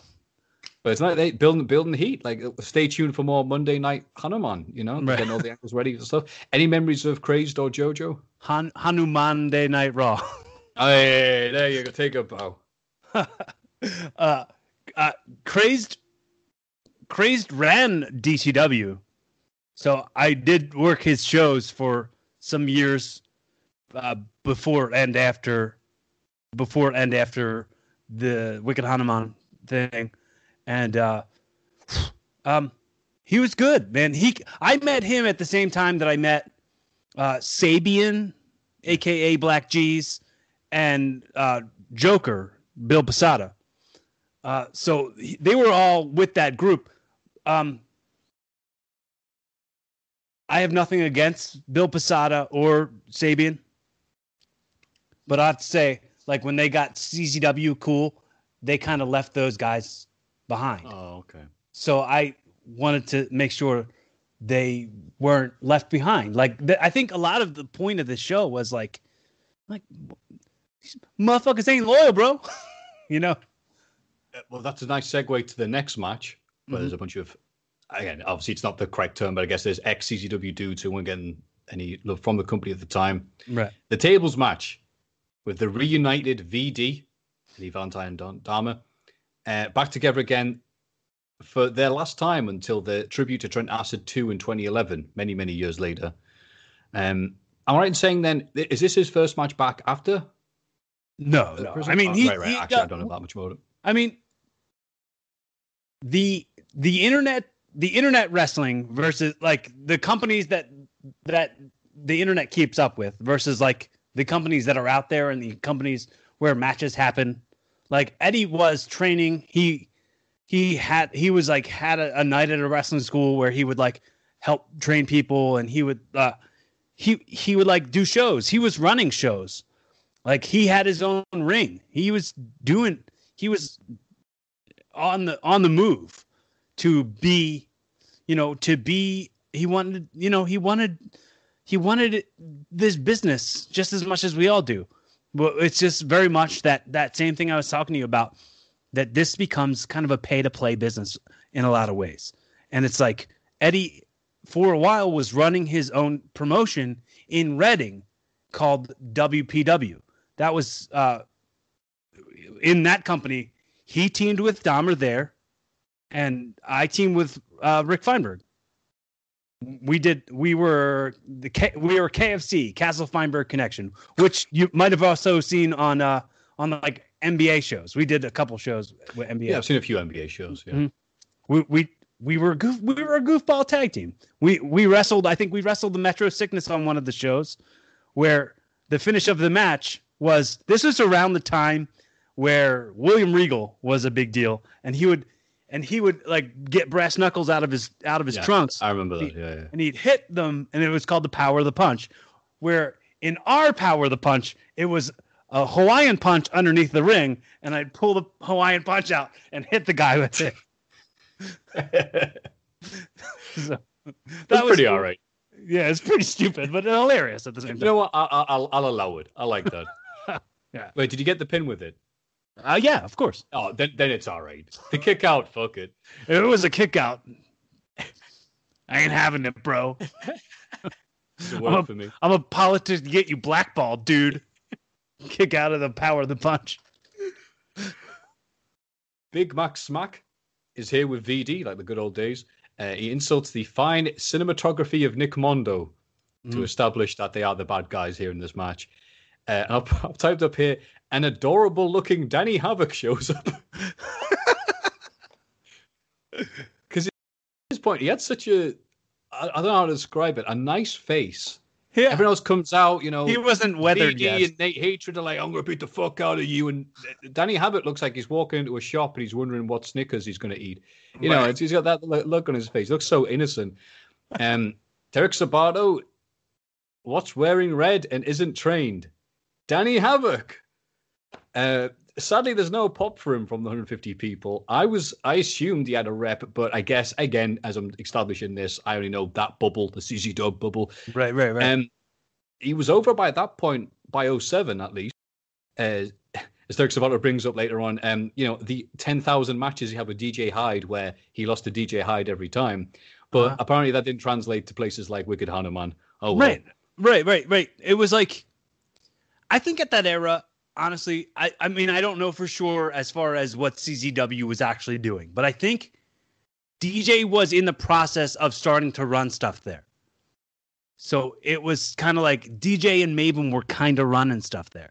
So I think when when you look at the Wicked Hanuman show, I think they used the CZW ring. I think like a lot of it was like well, well, just it's built in with the price of the building, or you know what I'm saying? Like, um, it was it was all really weird and incestuous. I'd have to say, um, um, but um, the whole DJ Danny Havoc thing, like I have to say, I I was still at the CZW school when Grant Danny Havoc had started training there. He was my little he was my bud. I have a thing that I say all the time uh, that I that I got from Danny Havoc. Danny Havoc he said this to me and I never stop laughing or smiling when I think about it. He was like he would just went up to me and went, "Oh, Corey Castle, you old so and so," and I thought it was hilarious. And I say "you old so and so" to everybody all the time now. Oh, that's great. I only had the pleasure of meeting Danny Havoc once and was only at the arena in um, the first CZW show of 2011. Mhm. Uh, just happened to be in the country at the time and vaguely in the same area. And he, I forget the match he had, but he was there. And I'm like, oh man, looking forward to your match tonight. And he just really deadpanned, I'm not. That's exactly him. Yeah. Uh, and his tag team partner is From Hell, Nate Hatred. Right. Uh, and again, a guy who I don't think at this point was in CZW. I think he makes some co appearances later on. Yeah, he was Uh, he was on he was on the outs with Zandig at the time. Yeah. Yeah. uh, Havoc tries wrestling Dahmer, but he is I put he's the teach, and in my head that was supposed to sound like the Deej. I don't think that works very well. I won't do that again. So VD double team him behind the referee's back. They continue to tag in and do traditional wrestling, uh, causing a fan to yell out, "I thought this was a tables match." Uh, it's a fair point. Uh, we'll carry on with that. Havoc gets the hot tag to Nate, who gets big clotheslines. That Uh, fan was MLJ. I don't doubt it. course it did. Who else was going to show that? No, I have no idea. I that was just a just a guess. Uh, Sabato then wonders why is no one going for pinfalls? Crowd isn't that into it because of the, the wrestling like a normal match, I guess. Mhm. Havoc gets destroyed by Dahmer for a bit, including a moment where he bends him into a 45 degree angle with a camel clutch. Oh, dude, I couldn't. If I had a dime for every time John Dahmer bent me in half with a camel clutch, it it would I would I'd have more money than I've ever had. Like honestly, that hurt so bad, and Dahmer just loved doing it. It hurt so bad. like I almost peed myself every time. I, I don't doubt it. It does look fucking horrible, but mm. hey, it's it's the Dom. Uh, I, don't know about being trained in the wrestler's business. Who am I to judge? Um, the tables show up. The crowd is happy. Yay. Uh, it, it's weird seeing a team like VD in an arena uh, when I've only watched them in CZW, was the the wrestling, the SATs, and uh, the Ratchis, and all the other people in 2001. The soft and getting connection. Core connection, all, all the right. greats, you know. Right, right, right. Uh, and getting no pop from the crowd despite the stuff they're doing. I put it's like watching the, the Legion of Doom post 2003 as a right. wrestling fan. Hatred tries German suplexing Valentine through a table, and because you know fucking Hatred had that fucking uh, core on him. Uh, the table only bends. Crowds boo because it's Philly. Uh, mm. Sabato must be Japanese, uh, so he does it again. It definitely goes through. So that's V out. Uh, Wax the photographer assists Nate Hatred setting up two tables outside and one on top of the other. Wax moonlighting there. Hatred heads up on top, so Dahmer tosses him off, but sadly for him, he goes through one table and slides off and hits the floor. Uh, but that's Hatred out. V, they continue to wrestle, so no one's eliminated. V connects with a giant palm strike to Danny Havoc, which busts his face and nose open. Uh, crowd pops more for the palm strike than any of the table spots, by the way. Yeah. Uh, Sabato mocks him out of times. Havoc lost the hide. VD sets up Havoc for a super bomb, keeping him down uh, there, just in the about to be picked up position. Holds on to him while uh, Valentine hits him with the chair as the drop kick, and then super bombs him to end it. No, he doesn't. While he's in the table, Dahmer pins him one, two, three to win the tables match. weirdness aside, uh, oh, sorry, but at the end, Hatred teases destroying Havoc post match and holds his hand up as Havoc's bleeding very badly and doesn't seem impressed and says as much to the uh, person recording this with a little camera. yeah, what did you think, Paul? What did I think about the match? Yeah, or all right, I'm sorry, I'm acting like you've watched this down with me. Sorry, I'm, I'm going back to the default podcast mode. Uh-huh. But I mean, um, obviously you said that you have respect for Valentine and all this.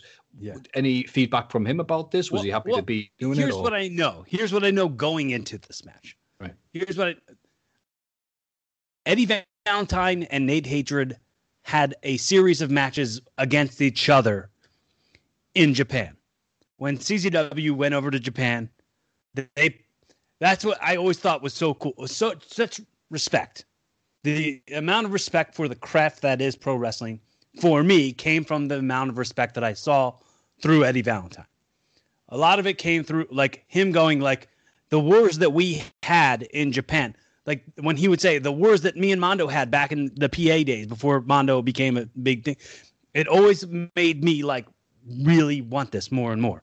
Not not evidenced by the fact that I stunk, but eventually, eventually, like it, it's I stuck around. I stuck around Eddie Valentine, and uh, we didn't really talk much about this show because it uh, it really, I think it was I think it was traumatizing that we all had our hopes so high, only for them to go so badly. Um, but um, I didn't talk. I didn't talk about it with Dahmer very much, but I know um, he knew that him and Nate could do cool stuff. He knew him and Grant could do cool stuff, but like no one really gave them like a here's what the rules are to the match. Here's you know what I mean? Like here's oh you need to pin them, but there are tables involved, and that was uh, who who knows? You know what I mean? Like no one made that if that had been clearly communicated through all avenues to go this is the kind of match we want and this is why we want it this way like whenever there's a team, you got to assume this. I mean, I, maybe I'm crazy, but I'm saying if there's a team who's never teamed before, teaming up for the first time, and they're going against a team who was a big team, that team's not going to win. The t- you know what I mean? The established team is going to win. But um, Yeah. I think you know it was in our heads as far as like booking this. This was just going to be step one. You know what I mean? It was going to lead to something more, and, and you know, hopefully be something bigger. Hopefully be something cooler because I think Danny and Nate wanted to work with each other. So I think it was like, well, we're gonna, you know, test the waters on this one. But then it was like, it's hard, dude. It's hard to stay motivated to have a really good match when you show up at a show and there's like nobody there, Right. and like there's a feeling of like dread in the air because like somebody feels like they lost their ass on it, and it's like, I, I mean, I've been there not just from this show, but I mean, through other other shows and experiences like where like oh man like uh, this this is not this is not normal you know i think that that could have played a factor in the the amount of enthusiasm Of course. Oh, I mean, I don't doubt it. I think there were some people being very harsh sometimes in reviews, and they're like, "Oh, it doesn't sound like they're, they're trying very hard." And you're like, "Well, yeah. When there's more people in the back than there are out front, what the fuck are you Right. gonna do?" right I once went to a show in Darlington in the northeast here in England, um, that ran hot, quite hot for about a month and then just, fell off the roof. So one time I was at this company running their last show at this place called the Dolphin Center, and there were 13 people in the crowd, and me and my friends were two of them. Um, and we get there, and obviously it's just a sea of empty chairs. For first match, guy comes out and he's like, "It's great to be here at this sold out, jam packed arena. I know there's so many of you. Can you hear me over the noise that you guys are making?" Right? He just completely like fucking like he knew. It's like why even hide it? But I think that that can work for an English setting. right For for America, it's like what the fuck are you gonna do? You know, I think I, I'm gonna see many times them making fun of the fact that there's not many people there. right Uh, the comedy and wrestling's weird. And if you don't believe me, the next match features Nikki Benz versus Jerry Lynn. uh, No, not Nick Berk. Nikki Benz. I'd forgotten about this fucking thing. Um, uh, I don't think this gimmick ever worked for me when I was watching it back in the day because the the King of Comedy thing I love. I really do. The the, the film. Um, seeing a lot of people nowadays who don't realize that they are Rupert Pupkin. It's fantastic. but in a wrestling setting, it never seemed to get the reaction that he was looking for in the shows I watched.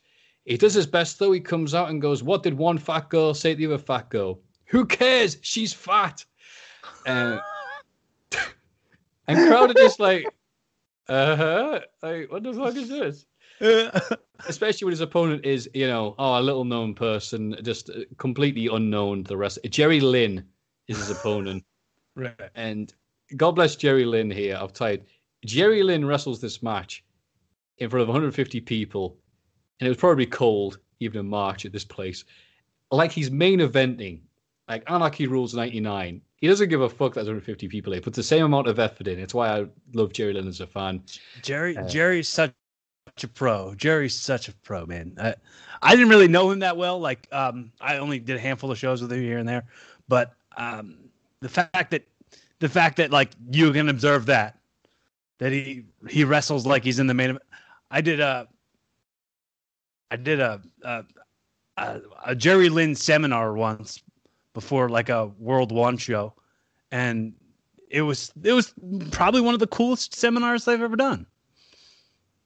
Because he, you know, he really he really dives into why things are important, Yeah. and he shows that in his wo- work. And uh, if he was still working, he would still be the same way. Absolutely. And yeah, even here with Nikki Benz, who's again, he's, he's very tanned, Nikki Benz.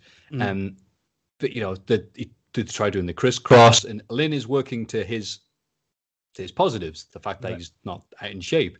So does the crisscross, uh, and then he can't do it because he's tired. And then Lynn gets sick of running him around the ring and gets the mic and things. New York, New York, like Nikki Benz really sucks, and the crowd pops big for that. So.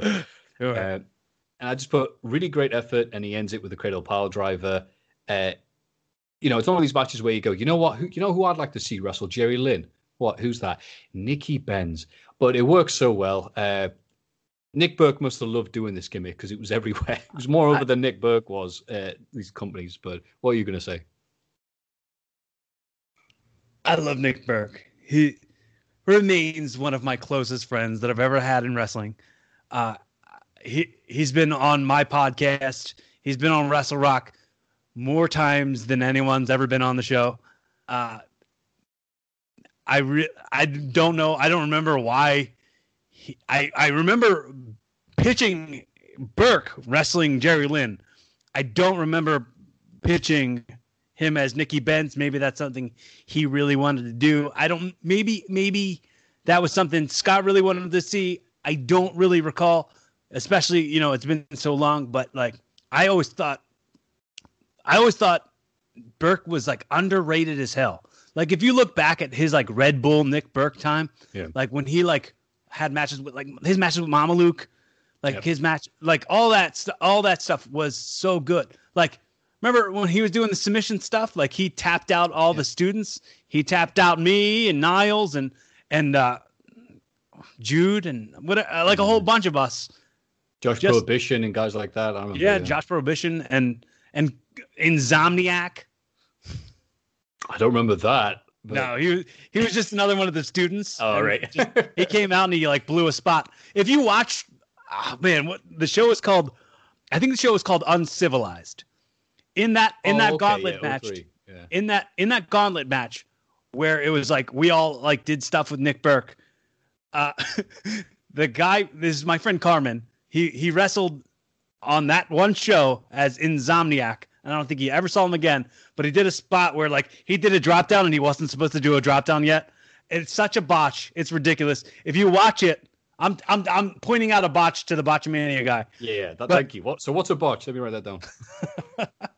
but but like you watch Nick Berk go, like like Nick Berk was like, nah, come on, buddy, you're you're screwing it up here. Like you saw him, like you just I think I remember there being such frustration on his face when he was like. I- I think it might have been it might have been Live Again. So January 2003. Oh, okay, right. If you watch that show back, it's probably on. I don't know how I can remember this, but I can't remember any of the other stuff. I can go, oh yeah, that was January 2003, but somehow I can't tell you like what I was doing backstage at his show. That was 13 years ago. But I can tell you what I was doing. I can tell you what I was doing the exact day and time because it had a it had a feeling, you know what I mean? Like when that XPW when that XPW war came in and they like forced us out of the building and we had to go to the the 61st and Passyunk, it felt like we it was like a, a rebellious move and it felt like such a cool big deal to be a part of that movement. And Absolutely. everything felt mega and like Ric Blade was back and like everything everything was was on track to make CZW at that time become what ecw was just years prior and during that show while we were at sixty 61st and Passyunk, which you'll see if uh tatanka was on that show i think Oh, that that show. Yes, I remember now. So in that show, apparently there was some major money investors who wanted to see Tatanka on our show, but they were going to invest like millions. This is this is the the the rally that Zandig was getting giving us in the back.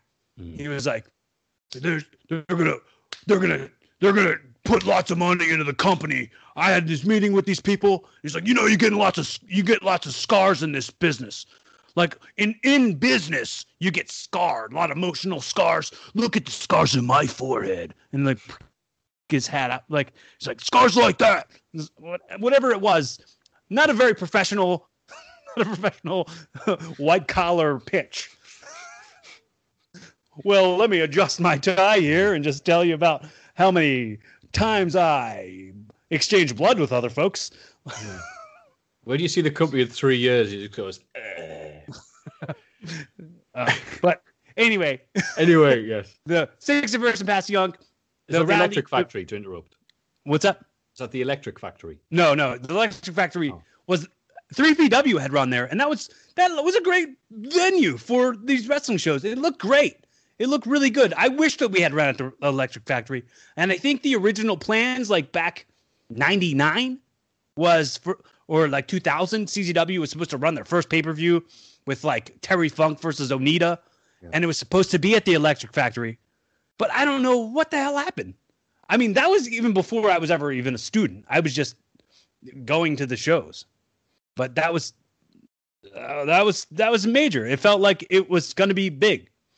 Yeah, the, the, the, again, just speaking as a fan, that time was so crazy. That's why there was like so many message boards and people investing, going on there like every day and going, "What the what, what's happening with the XPW mm. Ring of Honor to 3BW? Uh, oh, yeah, insanity. Yeah. Oh my God, euthanasia have jumped to XPW. Just as Pain is back in season. Oh, eh, eh, craziness.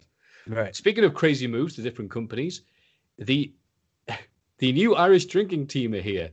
You know, Ian Knox, and he's replacing his old tag team partner Chris Styles who apparently stopped in 2003 called a cage match. But knowing what I've seen on this interview, probably did wrestle a lot other places than that. Oh yeah, dude, it he was in matter. Ring of Honor. He was in Ring oh, of Honor. He? The benchmark, Bill Daly. He was. Oh. He changed his name. He changed his look. He juiced. He like got real jacked up, dude. Uh, what a cool dude. He he worked at Eddie's company in WPW, uh, in Reading. But yeah, Bill. He was the benchmark. Bill Daly. Uh, he trained uh, with like Rip Rogers and OVW, right. and uh, he like some of his students, guys that you might know now, or you might not know. I don't know if you do. You know, um, do you know uh, Ricky Martinez? Picture yeah. Perfect Ricky Martinez. Uh, he trained him, uh, Keikoa, the Hawaiian Warrior Keikoa, who was recently on Raw Underground. Just oh, okay, yeah, yeah. So, so, so yes, Bill Daly I didn't know that he was still around. If I knew, he would have done it and not Andrew right. Test Martin. You know, there was no other wrestlers available, so you had to get Andrew Test Martin uh, against the makeshift team of Adam Flash and Monster Mac. And according to all the notes I've seen on the, the things I've seen about Wicked Hanuman, because uh, there's so much literature about it, Danny Rose was supposed to team with them. Obviously, he's the the Ratchies. I think I'm getting that, that pronounced right. But where was Danny Rose? Uh, I don't know. He just didn't show up. I, oh. I knew I knew that he was supposed. It was you know it was real funny. Um, I ran into him at one of Rebels shows. I ran ran into him at one of Rebels shows, and I was like, "Hey man, am I going to see you in March at the arena?" And he's like, "Oh yeah, who's the money mark?" And he said that to me, and I was like, "Ew." Like I love Danny Rose. Like I, I always love Danny Rose, and I still like if I see Danny Rose, I saw him like at a show like two years ago in Reading. Like I, I wrestled at the Hamburg Fieldhouse a couple years ago, and Danny was there, and he brought his twins. He's got twin boys now. They're they're like they're they got to be like thirteen or something. Like he's got he's got they were probably he was probably you know what he was probably giving birth to his kid. He was probably with his wife. they were giving birth to his twins. I knew what you meant. That's why he didn't show up at the Wicked Hanuman show. He was like, "Hurry up, hurry up! I've got to be a wicked Hanuman in an hour." He's like, ah, "Come on! I gotta make you. I gotta get my money mark payday. This guy's gonna take a bath." but yeah, I, I, I, don't know why. I don't know why Steve Mack was. I think that that also had something to do with Adam Flash. Adam Flash, I think somehow. I think there was some sort of like Adam Flash pitched putting him in the match. I don't know why. I don't. Was Adam Flash on the show? Was Adam, Adam Flash, yeah, he's in the match. He's in the match. Okay, yeah, yeah Adam Flash. Mark. Okay, yeah, Adam Flash pitched for Steve to do it. I don't know why, but I I like I like Monster Mac. Him and I have always got along. Uh, he's he's a really nice guy. I don't know why he was in the match. I never saw him before that show. I'd never met him before. I've talked to him a, a, whole bunch of times. I thought I had him on Facebook, but I, I thought he's changed his name or something, or he's unfriended me. Um, but yeah, I've talked to him. I've nothing but cool things to say about him. He's just a nice dude. I would have loved to message him about this because he probably has a bunch of stories. But who cares? Test is here. And apparently he'd only just been released uh, around February 07. Because I know he, he, had this, they had this weird thing where he'd lost every match. There's obviously, WWE had already decided that they were going to get rid of him.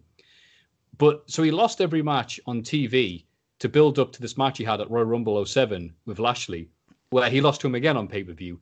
I think he maybe lost again, and then he was done. It was so weird. It's like, no, no, we're really firing you, and just so you make it sure, we're booking you for TV, and fuck you, you're gonna have a pay per view payday and lose again. I'm sure Test was like, all right.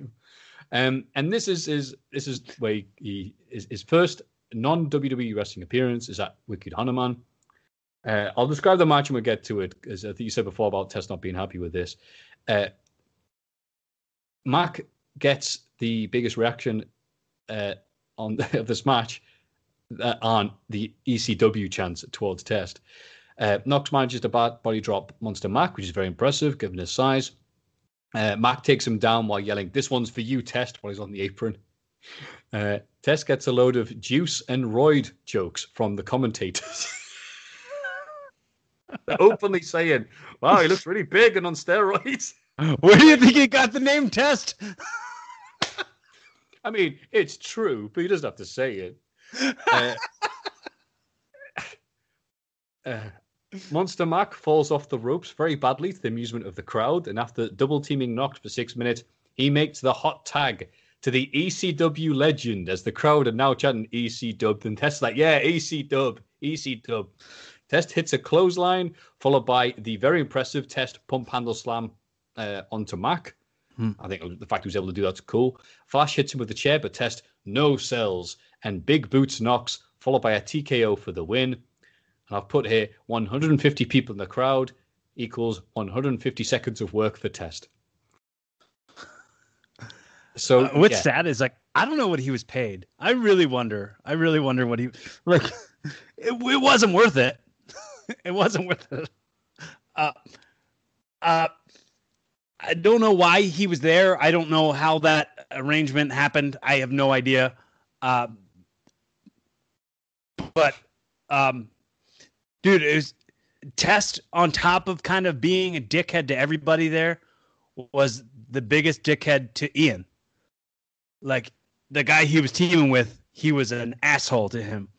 And uh, not to speak ill of the dead,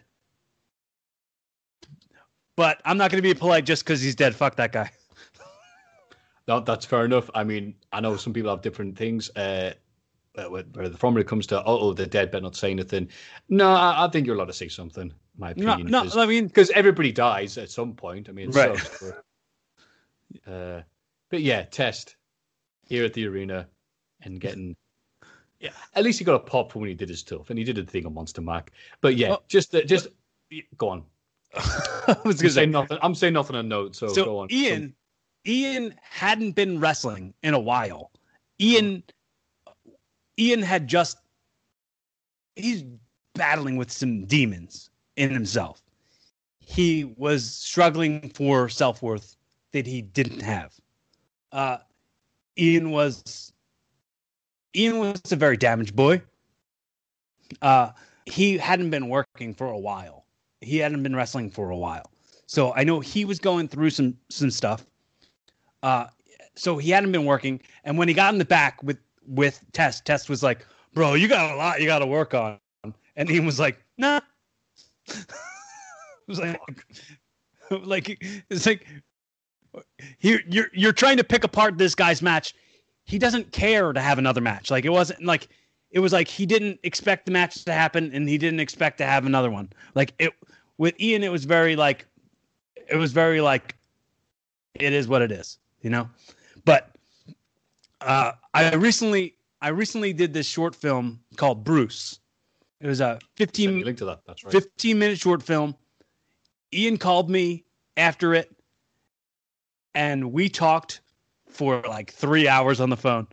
And it was just like old times, catching up. Ian was like a brother to me during training. Like we we treated each other like brothers. It was really cool. It was really cool to catch back up with him, and I really hope that him and I can can get together soon. But yes, uh, test, get out of here. I don't care.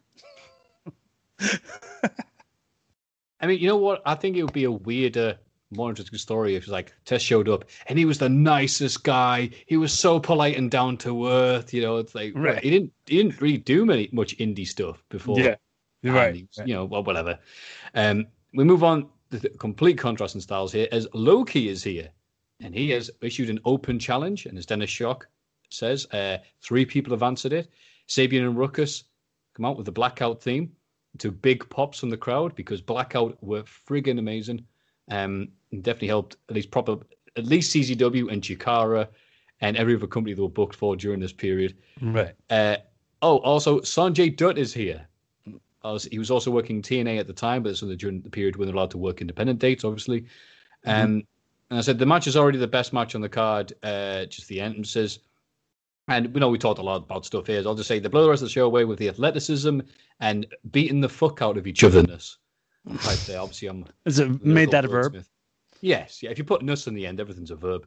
Uh, yeah, they, they, they have a match expected of these four people, and the crowd are very welcome. I'm sure this is the match that people at Smart Mark Video would put. What, uh, you know, there's some other stuff on the card, but what a, a four way match, you know. That was a, it was a tape seller. Yeah, it was. A, yeah, there we go, a, tape seller. Thank you. Yeah. Mm-hmm. Any other uh, thoughts or comments or issues with this? Um, it was amazing. It was a great match. Um, um, I think it was kind of, I think it was a waste. Honestly, I think it's a waste to put that much talent in one match. You could spread them out. Could have get, could you know, could have gave somebody else a better match, or you know what I mean? Like, you just blew your nut on that one match. Uh, I, I mean, good, good for them for getting that match. Um, but yeah, um, I I love I love Ruckus. I could say that every day of the week. I love Ruckus. Uh, I I I like Sabian. Uh, oh, yeah. Sa- Sanjay, I really like Sanjay a lot. Low Ki, I don't really have much to say about. Like not not because like I have bad things to say about him. I just don't really know him, and I've only ever been at shows with him twice. Understandable. But, I mean, you're allowed to have he, no opinion, just like yeah, that I mean, in Pulp Fiction.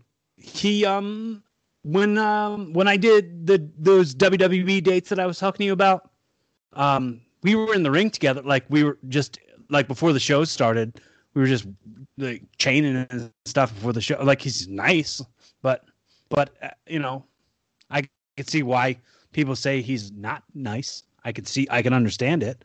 I mean, if you watch his matches, you can tell like he doesn't take a lot of people's stuff and he stiffs the crap out of everybody. That's not the best. Not a whole lot of people are going to want to work with you. yeah. But uh, I don't really have much else to say about.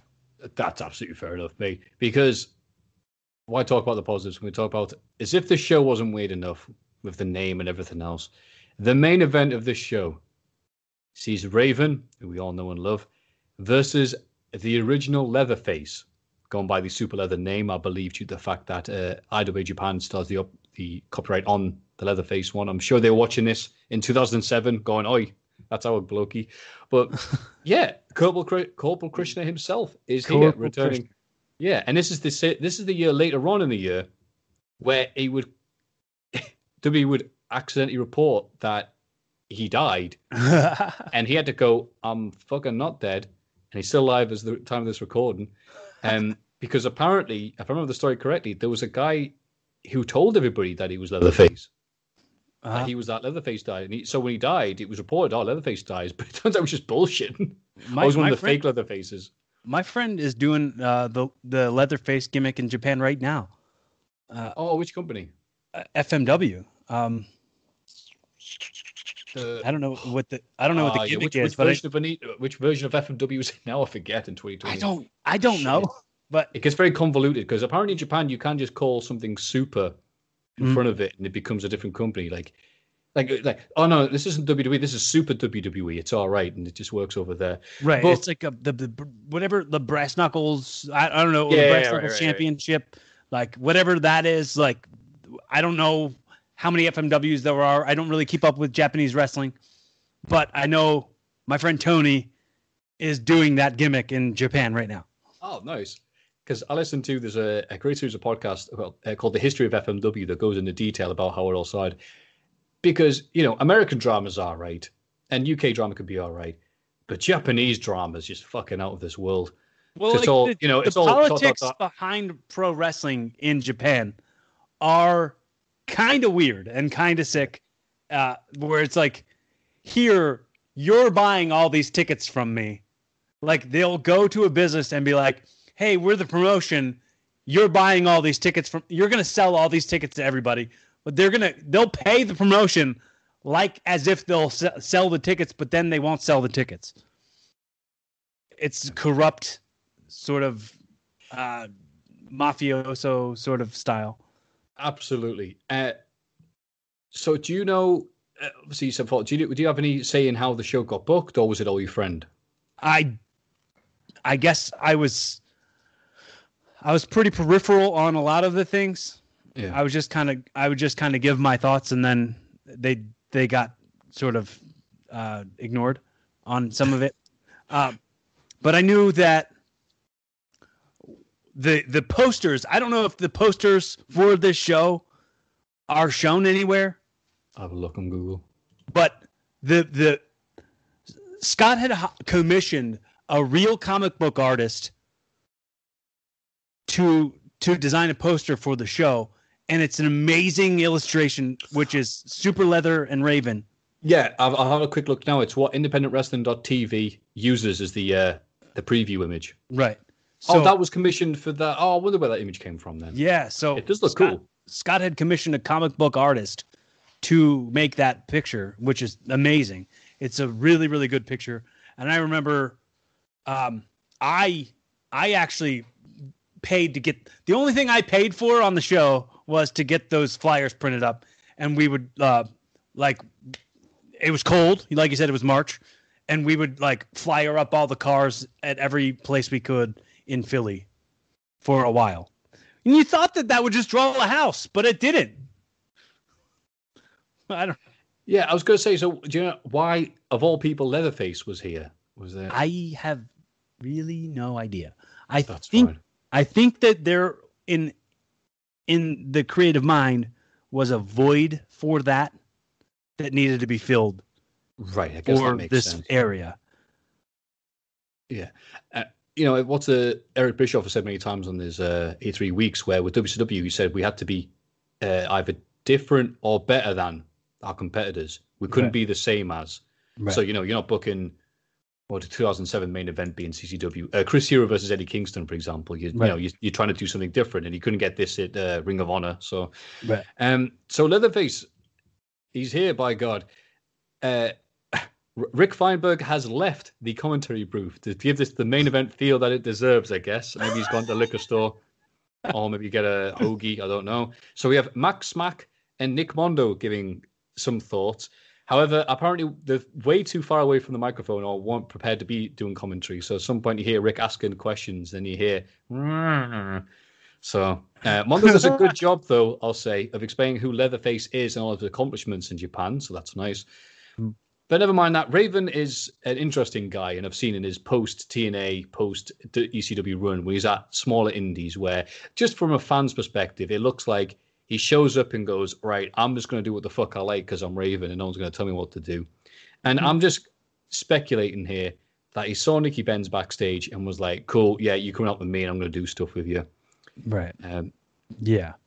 So Corporal Kirchner, who I believe, again, from some memory for the FMW podcast, he got thrown out of Japan uh, for either drugs or annoying the Yakuza and having to escape the country for fear of his life. I forget what it is he's been back since and all that. But and there's at least one dude in the crowd who has a giant old school wing poster. He's front row mm. in the front hard cam. It's like, oh, cool. So there's that. But there's not a lot of heat apart from that one dude. It, it's just like, okay, it's Leatherface.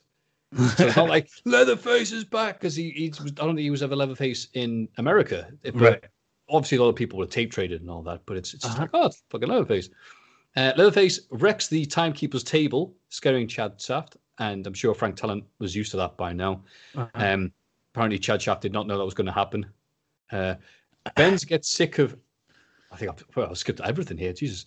Um, they do. They brawl. They give the crowd what they expect from this FMW legend. Leatherface throws a chair that comes dangerously close to hitting a fan, according to one report I read online. They brawl some bit. There's a what looks like a toothbrush with nails on it and stuff like that. They do what they have to. Uh, Raven keeps on ordering Benz to set stuff up, like a table that gets used on the outside. Eventually, Benz gets sick of Raven abusing him and turns on him with a stunner, allowing Leatherface to hit a nail assisted leg drop for the win. Uh, crowd does not react at all. Leatherface seems pissed at this and tells Raven to throw him through the table in the corner.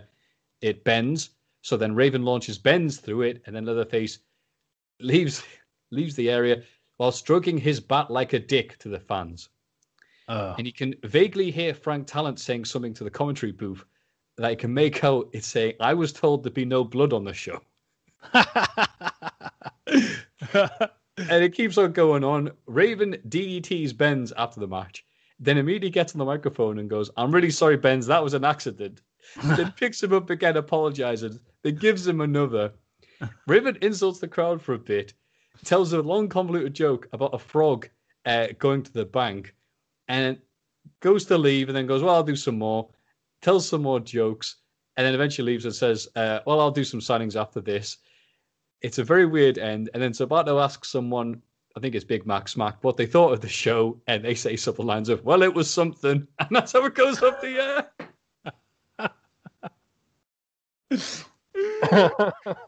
like I said, uh, be different than or better than your competitors. And this Right. was definitely different than. What did you think?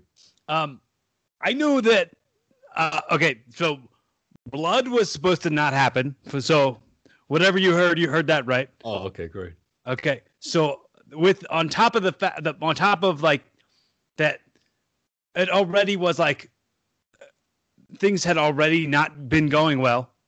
Uh, Leatherface picked up a chair and like threw it into the audience, which automatically sent the hairs on everybody's back straight up. Like, oh, we're gonna we're gonna be we're gonna be effed on this. You know what I mean? We're you know we're gonna wind up paying for this somehow. Like, like hopefully he didn't hurt anybody.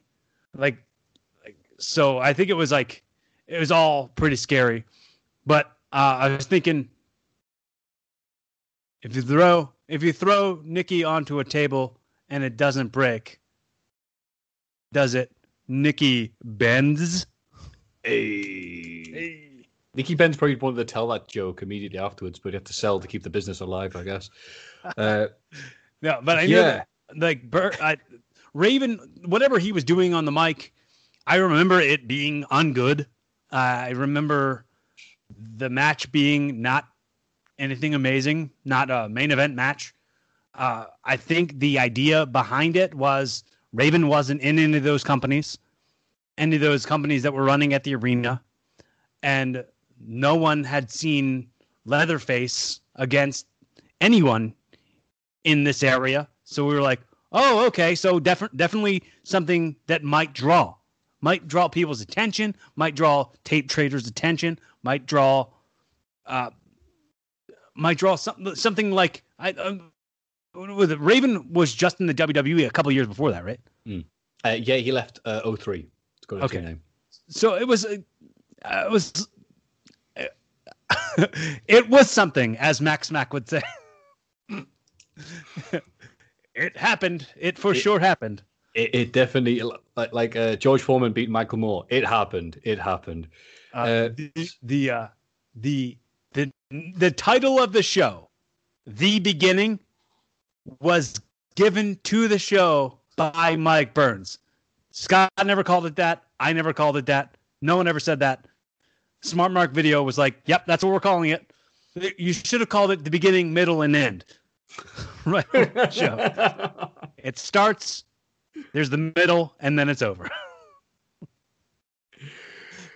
Yeah. Uh, I mean, they should have just kept up the make it even more annoying and people call it like Wicked Hanuman presents Genesis. like that's all annoy everybody. Annoy everybody. Sega Genesis.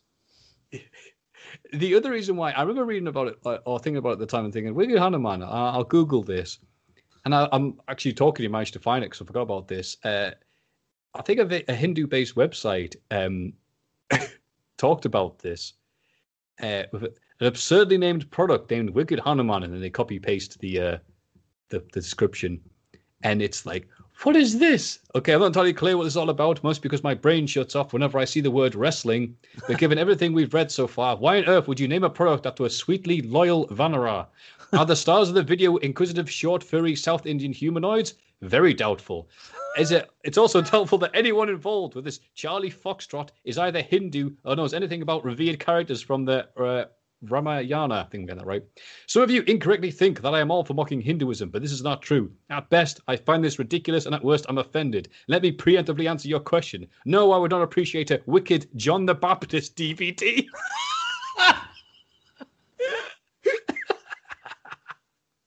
I wouldn't advocate violence or otherwise behave in a way which threatens the possibility of getting my point across. But I think calm and expressed disagreement is more than called for in situations like this. I wish people could be sensitive and respectful of all regions. I think tolerance is a matter of courtesy versus a granola idea.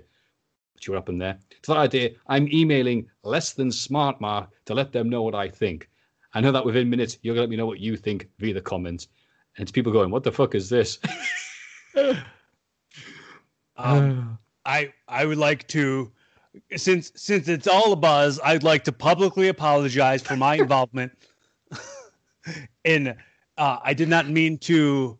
Uh, I I I clearly did not make anything off of it. I made no money. I did not mean to exploit this. Uh, this Hanuman is not wicked in any way, and I want to say sorry about that. I think when you upload this, you're gonna put Wiku Hanuman in brackets. I'm really sorry. Hanuman is actually a nice person. oh man. Uh, I John the Baptist though. I mean, I would have fucking yeah. I mean, tickets for that. I mean, the I, I don't I don't know I don't know uh, I don't know the the intentions of John the Baptist. Maybe he was wicked. Who knows? So we have been speaking for about two hours, Corey. Yeah. We're very uh, opinionated. I have lots to say, which is fantastic for a podcast, but don't take up too much of your time. What were you about to say? Sorry, I've just seen your hand gestures. Oh, I was going to say, let's at this point, hot dog and handshake. I'll send you home after this. uh, I just want to say, if you could, if if I could say hypothetically, I've gifted you this show, and it's your show now. You're the host. Go ahead, go ahead and ask me anything you'd like to ask me, and then uh, one more thing, and then hot dog and handshake, and you can roll off into the sunset. Deal. That's a good one. Uh, I mean, you, have answered so many questions I had uh, on my little list here, so I'll just make up something off the top of my head. Okay. Hmm.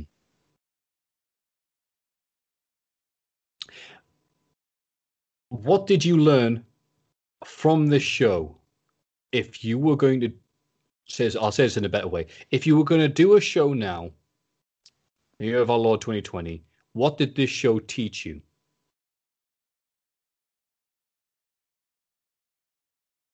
If anything, I I, I would say probably uh, really really be careful about who you let have power on things and who you like and communication.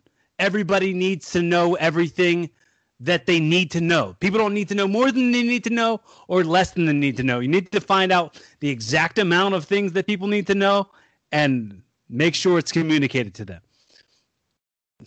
So, communication probably. Don't overpromise anything. Never overpromise anything. And also, if if you see a lot of people are doing something over here, go do something over here. Maybe. With anything. Don't be like everybody else. Be something different not only be something different over there, be somewhere different away from over there. Because like one one town, one building, one territory can only take so much wrestling. I mean, I, this isn't a wrestling podcast, I must say. If you've listened to any other episodes, which I know you said you didn't, I never talk about wrestling this much. This is completely special occasion very special edition of Evolving with Corey Castle. Um, I I definitely wanted us to like co- collaborate in some way because I know I know I wanted you to come on the wrestling podcast with me and Rick Feinberg on Wrestle Rock. Uh, but I know we, we couldn't get it we couldn't get it together. Something happened, but either way, I'm super glad we did this, and I had a lot a lot of fun, and I hope we can do some more of this some other time. That's not generally focused on one thing because I'd like to mm. kind of like talk about you and your life and things like that, and jump into your life lessons. That sounds very nice, Corey. I'll put that in mind. I like to listen to dumb stuff when I'm doing other things. So, uh, dumb stuff, yeah, that's very flattering, isn't it? But you know what? Put on your dumbass podcast. Yeah, pop on one of your dumbass episodes of your dumbass podcast. yeah, but you know, we go with no expectations. And be like, "Wow, Corey isn't dumb. This is actually really interesting." You know. She goes, yeah. my, my fucking podcast's so amazing. You, you, know, your dick will grow longer just listening to it. I'm like, wow, great, Corey. But you have expectations that low. Um, if you start in the basement, you can only go to the first floor, you know? But I, I, I have to say, another thing I've learned through through uh, reflection yeah. is a tremendous deal of humility. You got you got to you got to mess up sometimes so you can learn how to react when things go badly you learn things about yourself when you mess up. When you do bad you learn how to be better. And uh, i think that that's something i learned through this. This was a, a huge experience because i had my expectations. I you know with everything you got to manage your expectations. You got to i just said this on the last episode of the podcast you got to redefine what your idea of the next level is. Because if if you're not fit to be on that next level, reevaluate what your actual next level is. So if if I go, oh, why doesn't anyone ever call me to do this? But then if someone does call me to do it and I'm bad at it, I can't bitch that no one's calling me. You know what I'm saying? Like I gotta I gotta change things about me and like take things less personally. Cause I for sure wasn't ready for somebody to be like, dude, you suck you suck. I wasn't ready for someone to be like, hey, do you think you're actually even ready for this? Because I for sure wasn't. And like I said, I was only five years into the whole Corey Kastle thing, and I probably should have changed my name after that embarrassing performance. But well, I think we could all learn a lot from that. You're right. Uh, I like to point out I don't have a, a raging hard on for mistakes. Uh, the fun, because that is what life is like. That's what like beg your pardon. I'm very tired. It's fucking half eleven my time. It's what life is about. You're supposed to make mistakes. It's about you make mistakes, you learn from them. Like the great Rocky quote, it's not about how many times you win, it's about how many times you get knocked down and get back up again. So yeah, right. He said it better than me, but that's why he's got fucking Academy Awards. And you're right. Wicked Hanuman was not a success, but it was fantastically not a success, and we're still talking about it. It's and the room. At least it's yeah, like everybody. The room. Right, right, right. Exactly. Everybody I spoke to, RSP, Chad Shaft, M. J, um, they all went, "Oh, Wicked Hanuman, fucking great." You know, it's there is something intrinsically lovely about when a wrestling show, especially, is the ultimate embodiment of people trying, people wanting to be better than they are, for one night. The rest of the, the, the week, they're fucking John Smith. They're working in a garage. They're getting shit from people. That for maybe an hour or so, maybe even shorter than that, they'll get to be, you know, big dick mischief on a show with lots of screaming fans. So when there's so much pressure on it being the end all be all, Wicked Hanuman Mania, and it doesn't come off, it's this shared sense of failure that's bringing people together I think that could be quite as beautiful as things going well. I mean, but if I look back on it now, I go like, oh man, I forgot that some of those people were there. Some of those people, some of those people involved with it, still some of the people that I love the most. And I mean, honestly, like Nate Hatred, Nate Hatred, uh, he he taught me a lot about my life. I think Nate Hatred being on that show. Uh, I have to always g- give tribute to Nate all the time. Um, I have to, you know, sa- same with like, uh, it's it's hard to think of like a show. so I, I blocked that out of my memory for so long that I forgot that like Nick Berk was in it and Eddie Valentine and John Dahmer and like all and and Danny like uh, Danny Havoc and uh, all these names and uh, like I totally forgot about how much those people were all kind of dear to me, and I felt like perhaps I damaged my reputation. And whoops, I didn't really have one yet. Anyway, my reputation more stands with who I am now and what I do with the time I've got left. So that's why I call the show Evolving because I can always get better. I always strive to be a better version of who I am. Fantastic. I think you've got the money line there. You got the hot dog and the handshake line. I'm not lying. I'm very tired. Yes. Yeah, dude. So it's late for you. We're, you're in a different country. What? Um, any anytime you want to anytime you want to hang out or next i mean if you want to get back on here if you come back to the states and want to hang absolutely hit me up uh, this has been a pleasure i'm super glad i got to feel like i was important or something for some reason i appreciate it oh bless you thank you pal i'll you know do what you like with this uh, thinking about it i now work for a company called um, wrestlejoy who do talk about like positive bits but i might try and use bits of this, and I realize, wait, I'm actually doing networking now. DMing wrestlers like, what do you remember about this show? I might put something towards them and submit it with uh, obviously you as a source and everything like that. Right, right. right. Uh, I'll put that in the pipeline where I've got other stuff to be doing, but I'll let you know how that goes, Corey. But until then, uh, pleasure speaking with you finally after all these years and months of me. You, you sending me very polite messages. Again, I hope that was intended as rude. Sometimes there's just a lot going on, and I'm like, no. you know what? Fuck wrestling for a bit. Um, um but, yeah, I, I have to say, I have to say I send a lot of DMs to a lot of people and I get blown off a lot. So I'm not used I mean, I'm not used to I'm not used to getting my feelings hurt. You know what I'm saying? Like I I, I get anybody who blows me off I'm like I've been blown off by bigger. I don't you know what I'm saying? I so you, I don't take it personally. I love it. I love what you do. I think Botchamania is great. And we were making a documentary. Uh, me and me and my brother-in-law were making a documentary uh, it had a bunch of names in it, and in every one of the doc, every one of the documentary interviews, we asked them what they thought about Botchamania. Oh. But the documentary, unfortunately, got shelved. You might not ever see it, but uh, I I've been giving you high praise for probably the entire time you've been doing this. So I appreciate you. I appreciate what you do. I appreciate that. Like you, you really you found a niche for yourself, and you found an audience. You found like where your value is, and I really appreciate your value. Thank you, Corey. I'm, I'm glad that you have found your value as well uh, with your uh, the podcast, the things you do, and the outlook you have. And uh, all I have to say to you is namaste. Appreciate it. Be Appreciate fun. It. Have safe. Oh wait, also I want to make sure I have to say, if this is the first time you're checking out Evolving with Corey Kastle, and this is the first episode, the episode is 206. Go back and check out the other 205 episodes of the show. Yeah. Maybe hit subscribe. You'll get a new episode every Monday on iTunes and Spotify.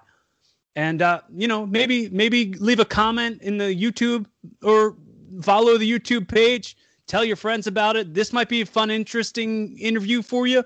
If you call it an interview, I don't know. I call it a, a hang sesh. But if this is fun for you, it's fun for me. Yeah. Be fun. And, have safe. Go ahead. Go ahead, Matthew. And what's the Twitter? Where can we find this? On Twitter, you're M A F F E W. No, no, no. You, you unplug it. Oh, me. That was me doing the dumb thing. And what's the Twitter for the Corey Kastle? Oh, check me out on Twitter at Corey Kastle, C O R Y K A S T L E, and on everything else at Corey Kastle. And dude, honestly, I, I have to say this because I always say it to everybody, but if you feel like you need a friend and you feel like you have no resources, you need some judgment free conversation, absolutely let me be that resource for you. I'm not a hard person to get a hold of. I can answer any of your questions. I can I can't say I'm going to give you the right answers, but I will give you my answers. And uh, you know, I think I have a level of life experience and some expertise in pro wrestling. Fantastic. Corey, it's been a pleasure. I'm going now. I'm going to literally fall asleep on my desk. All right. Be fun. Have safe. Be fun. Have safe. All right. Take care, brother. Take care, man.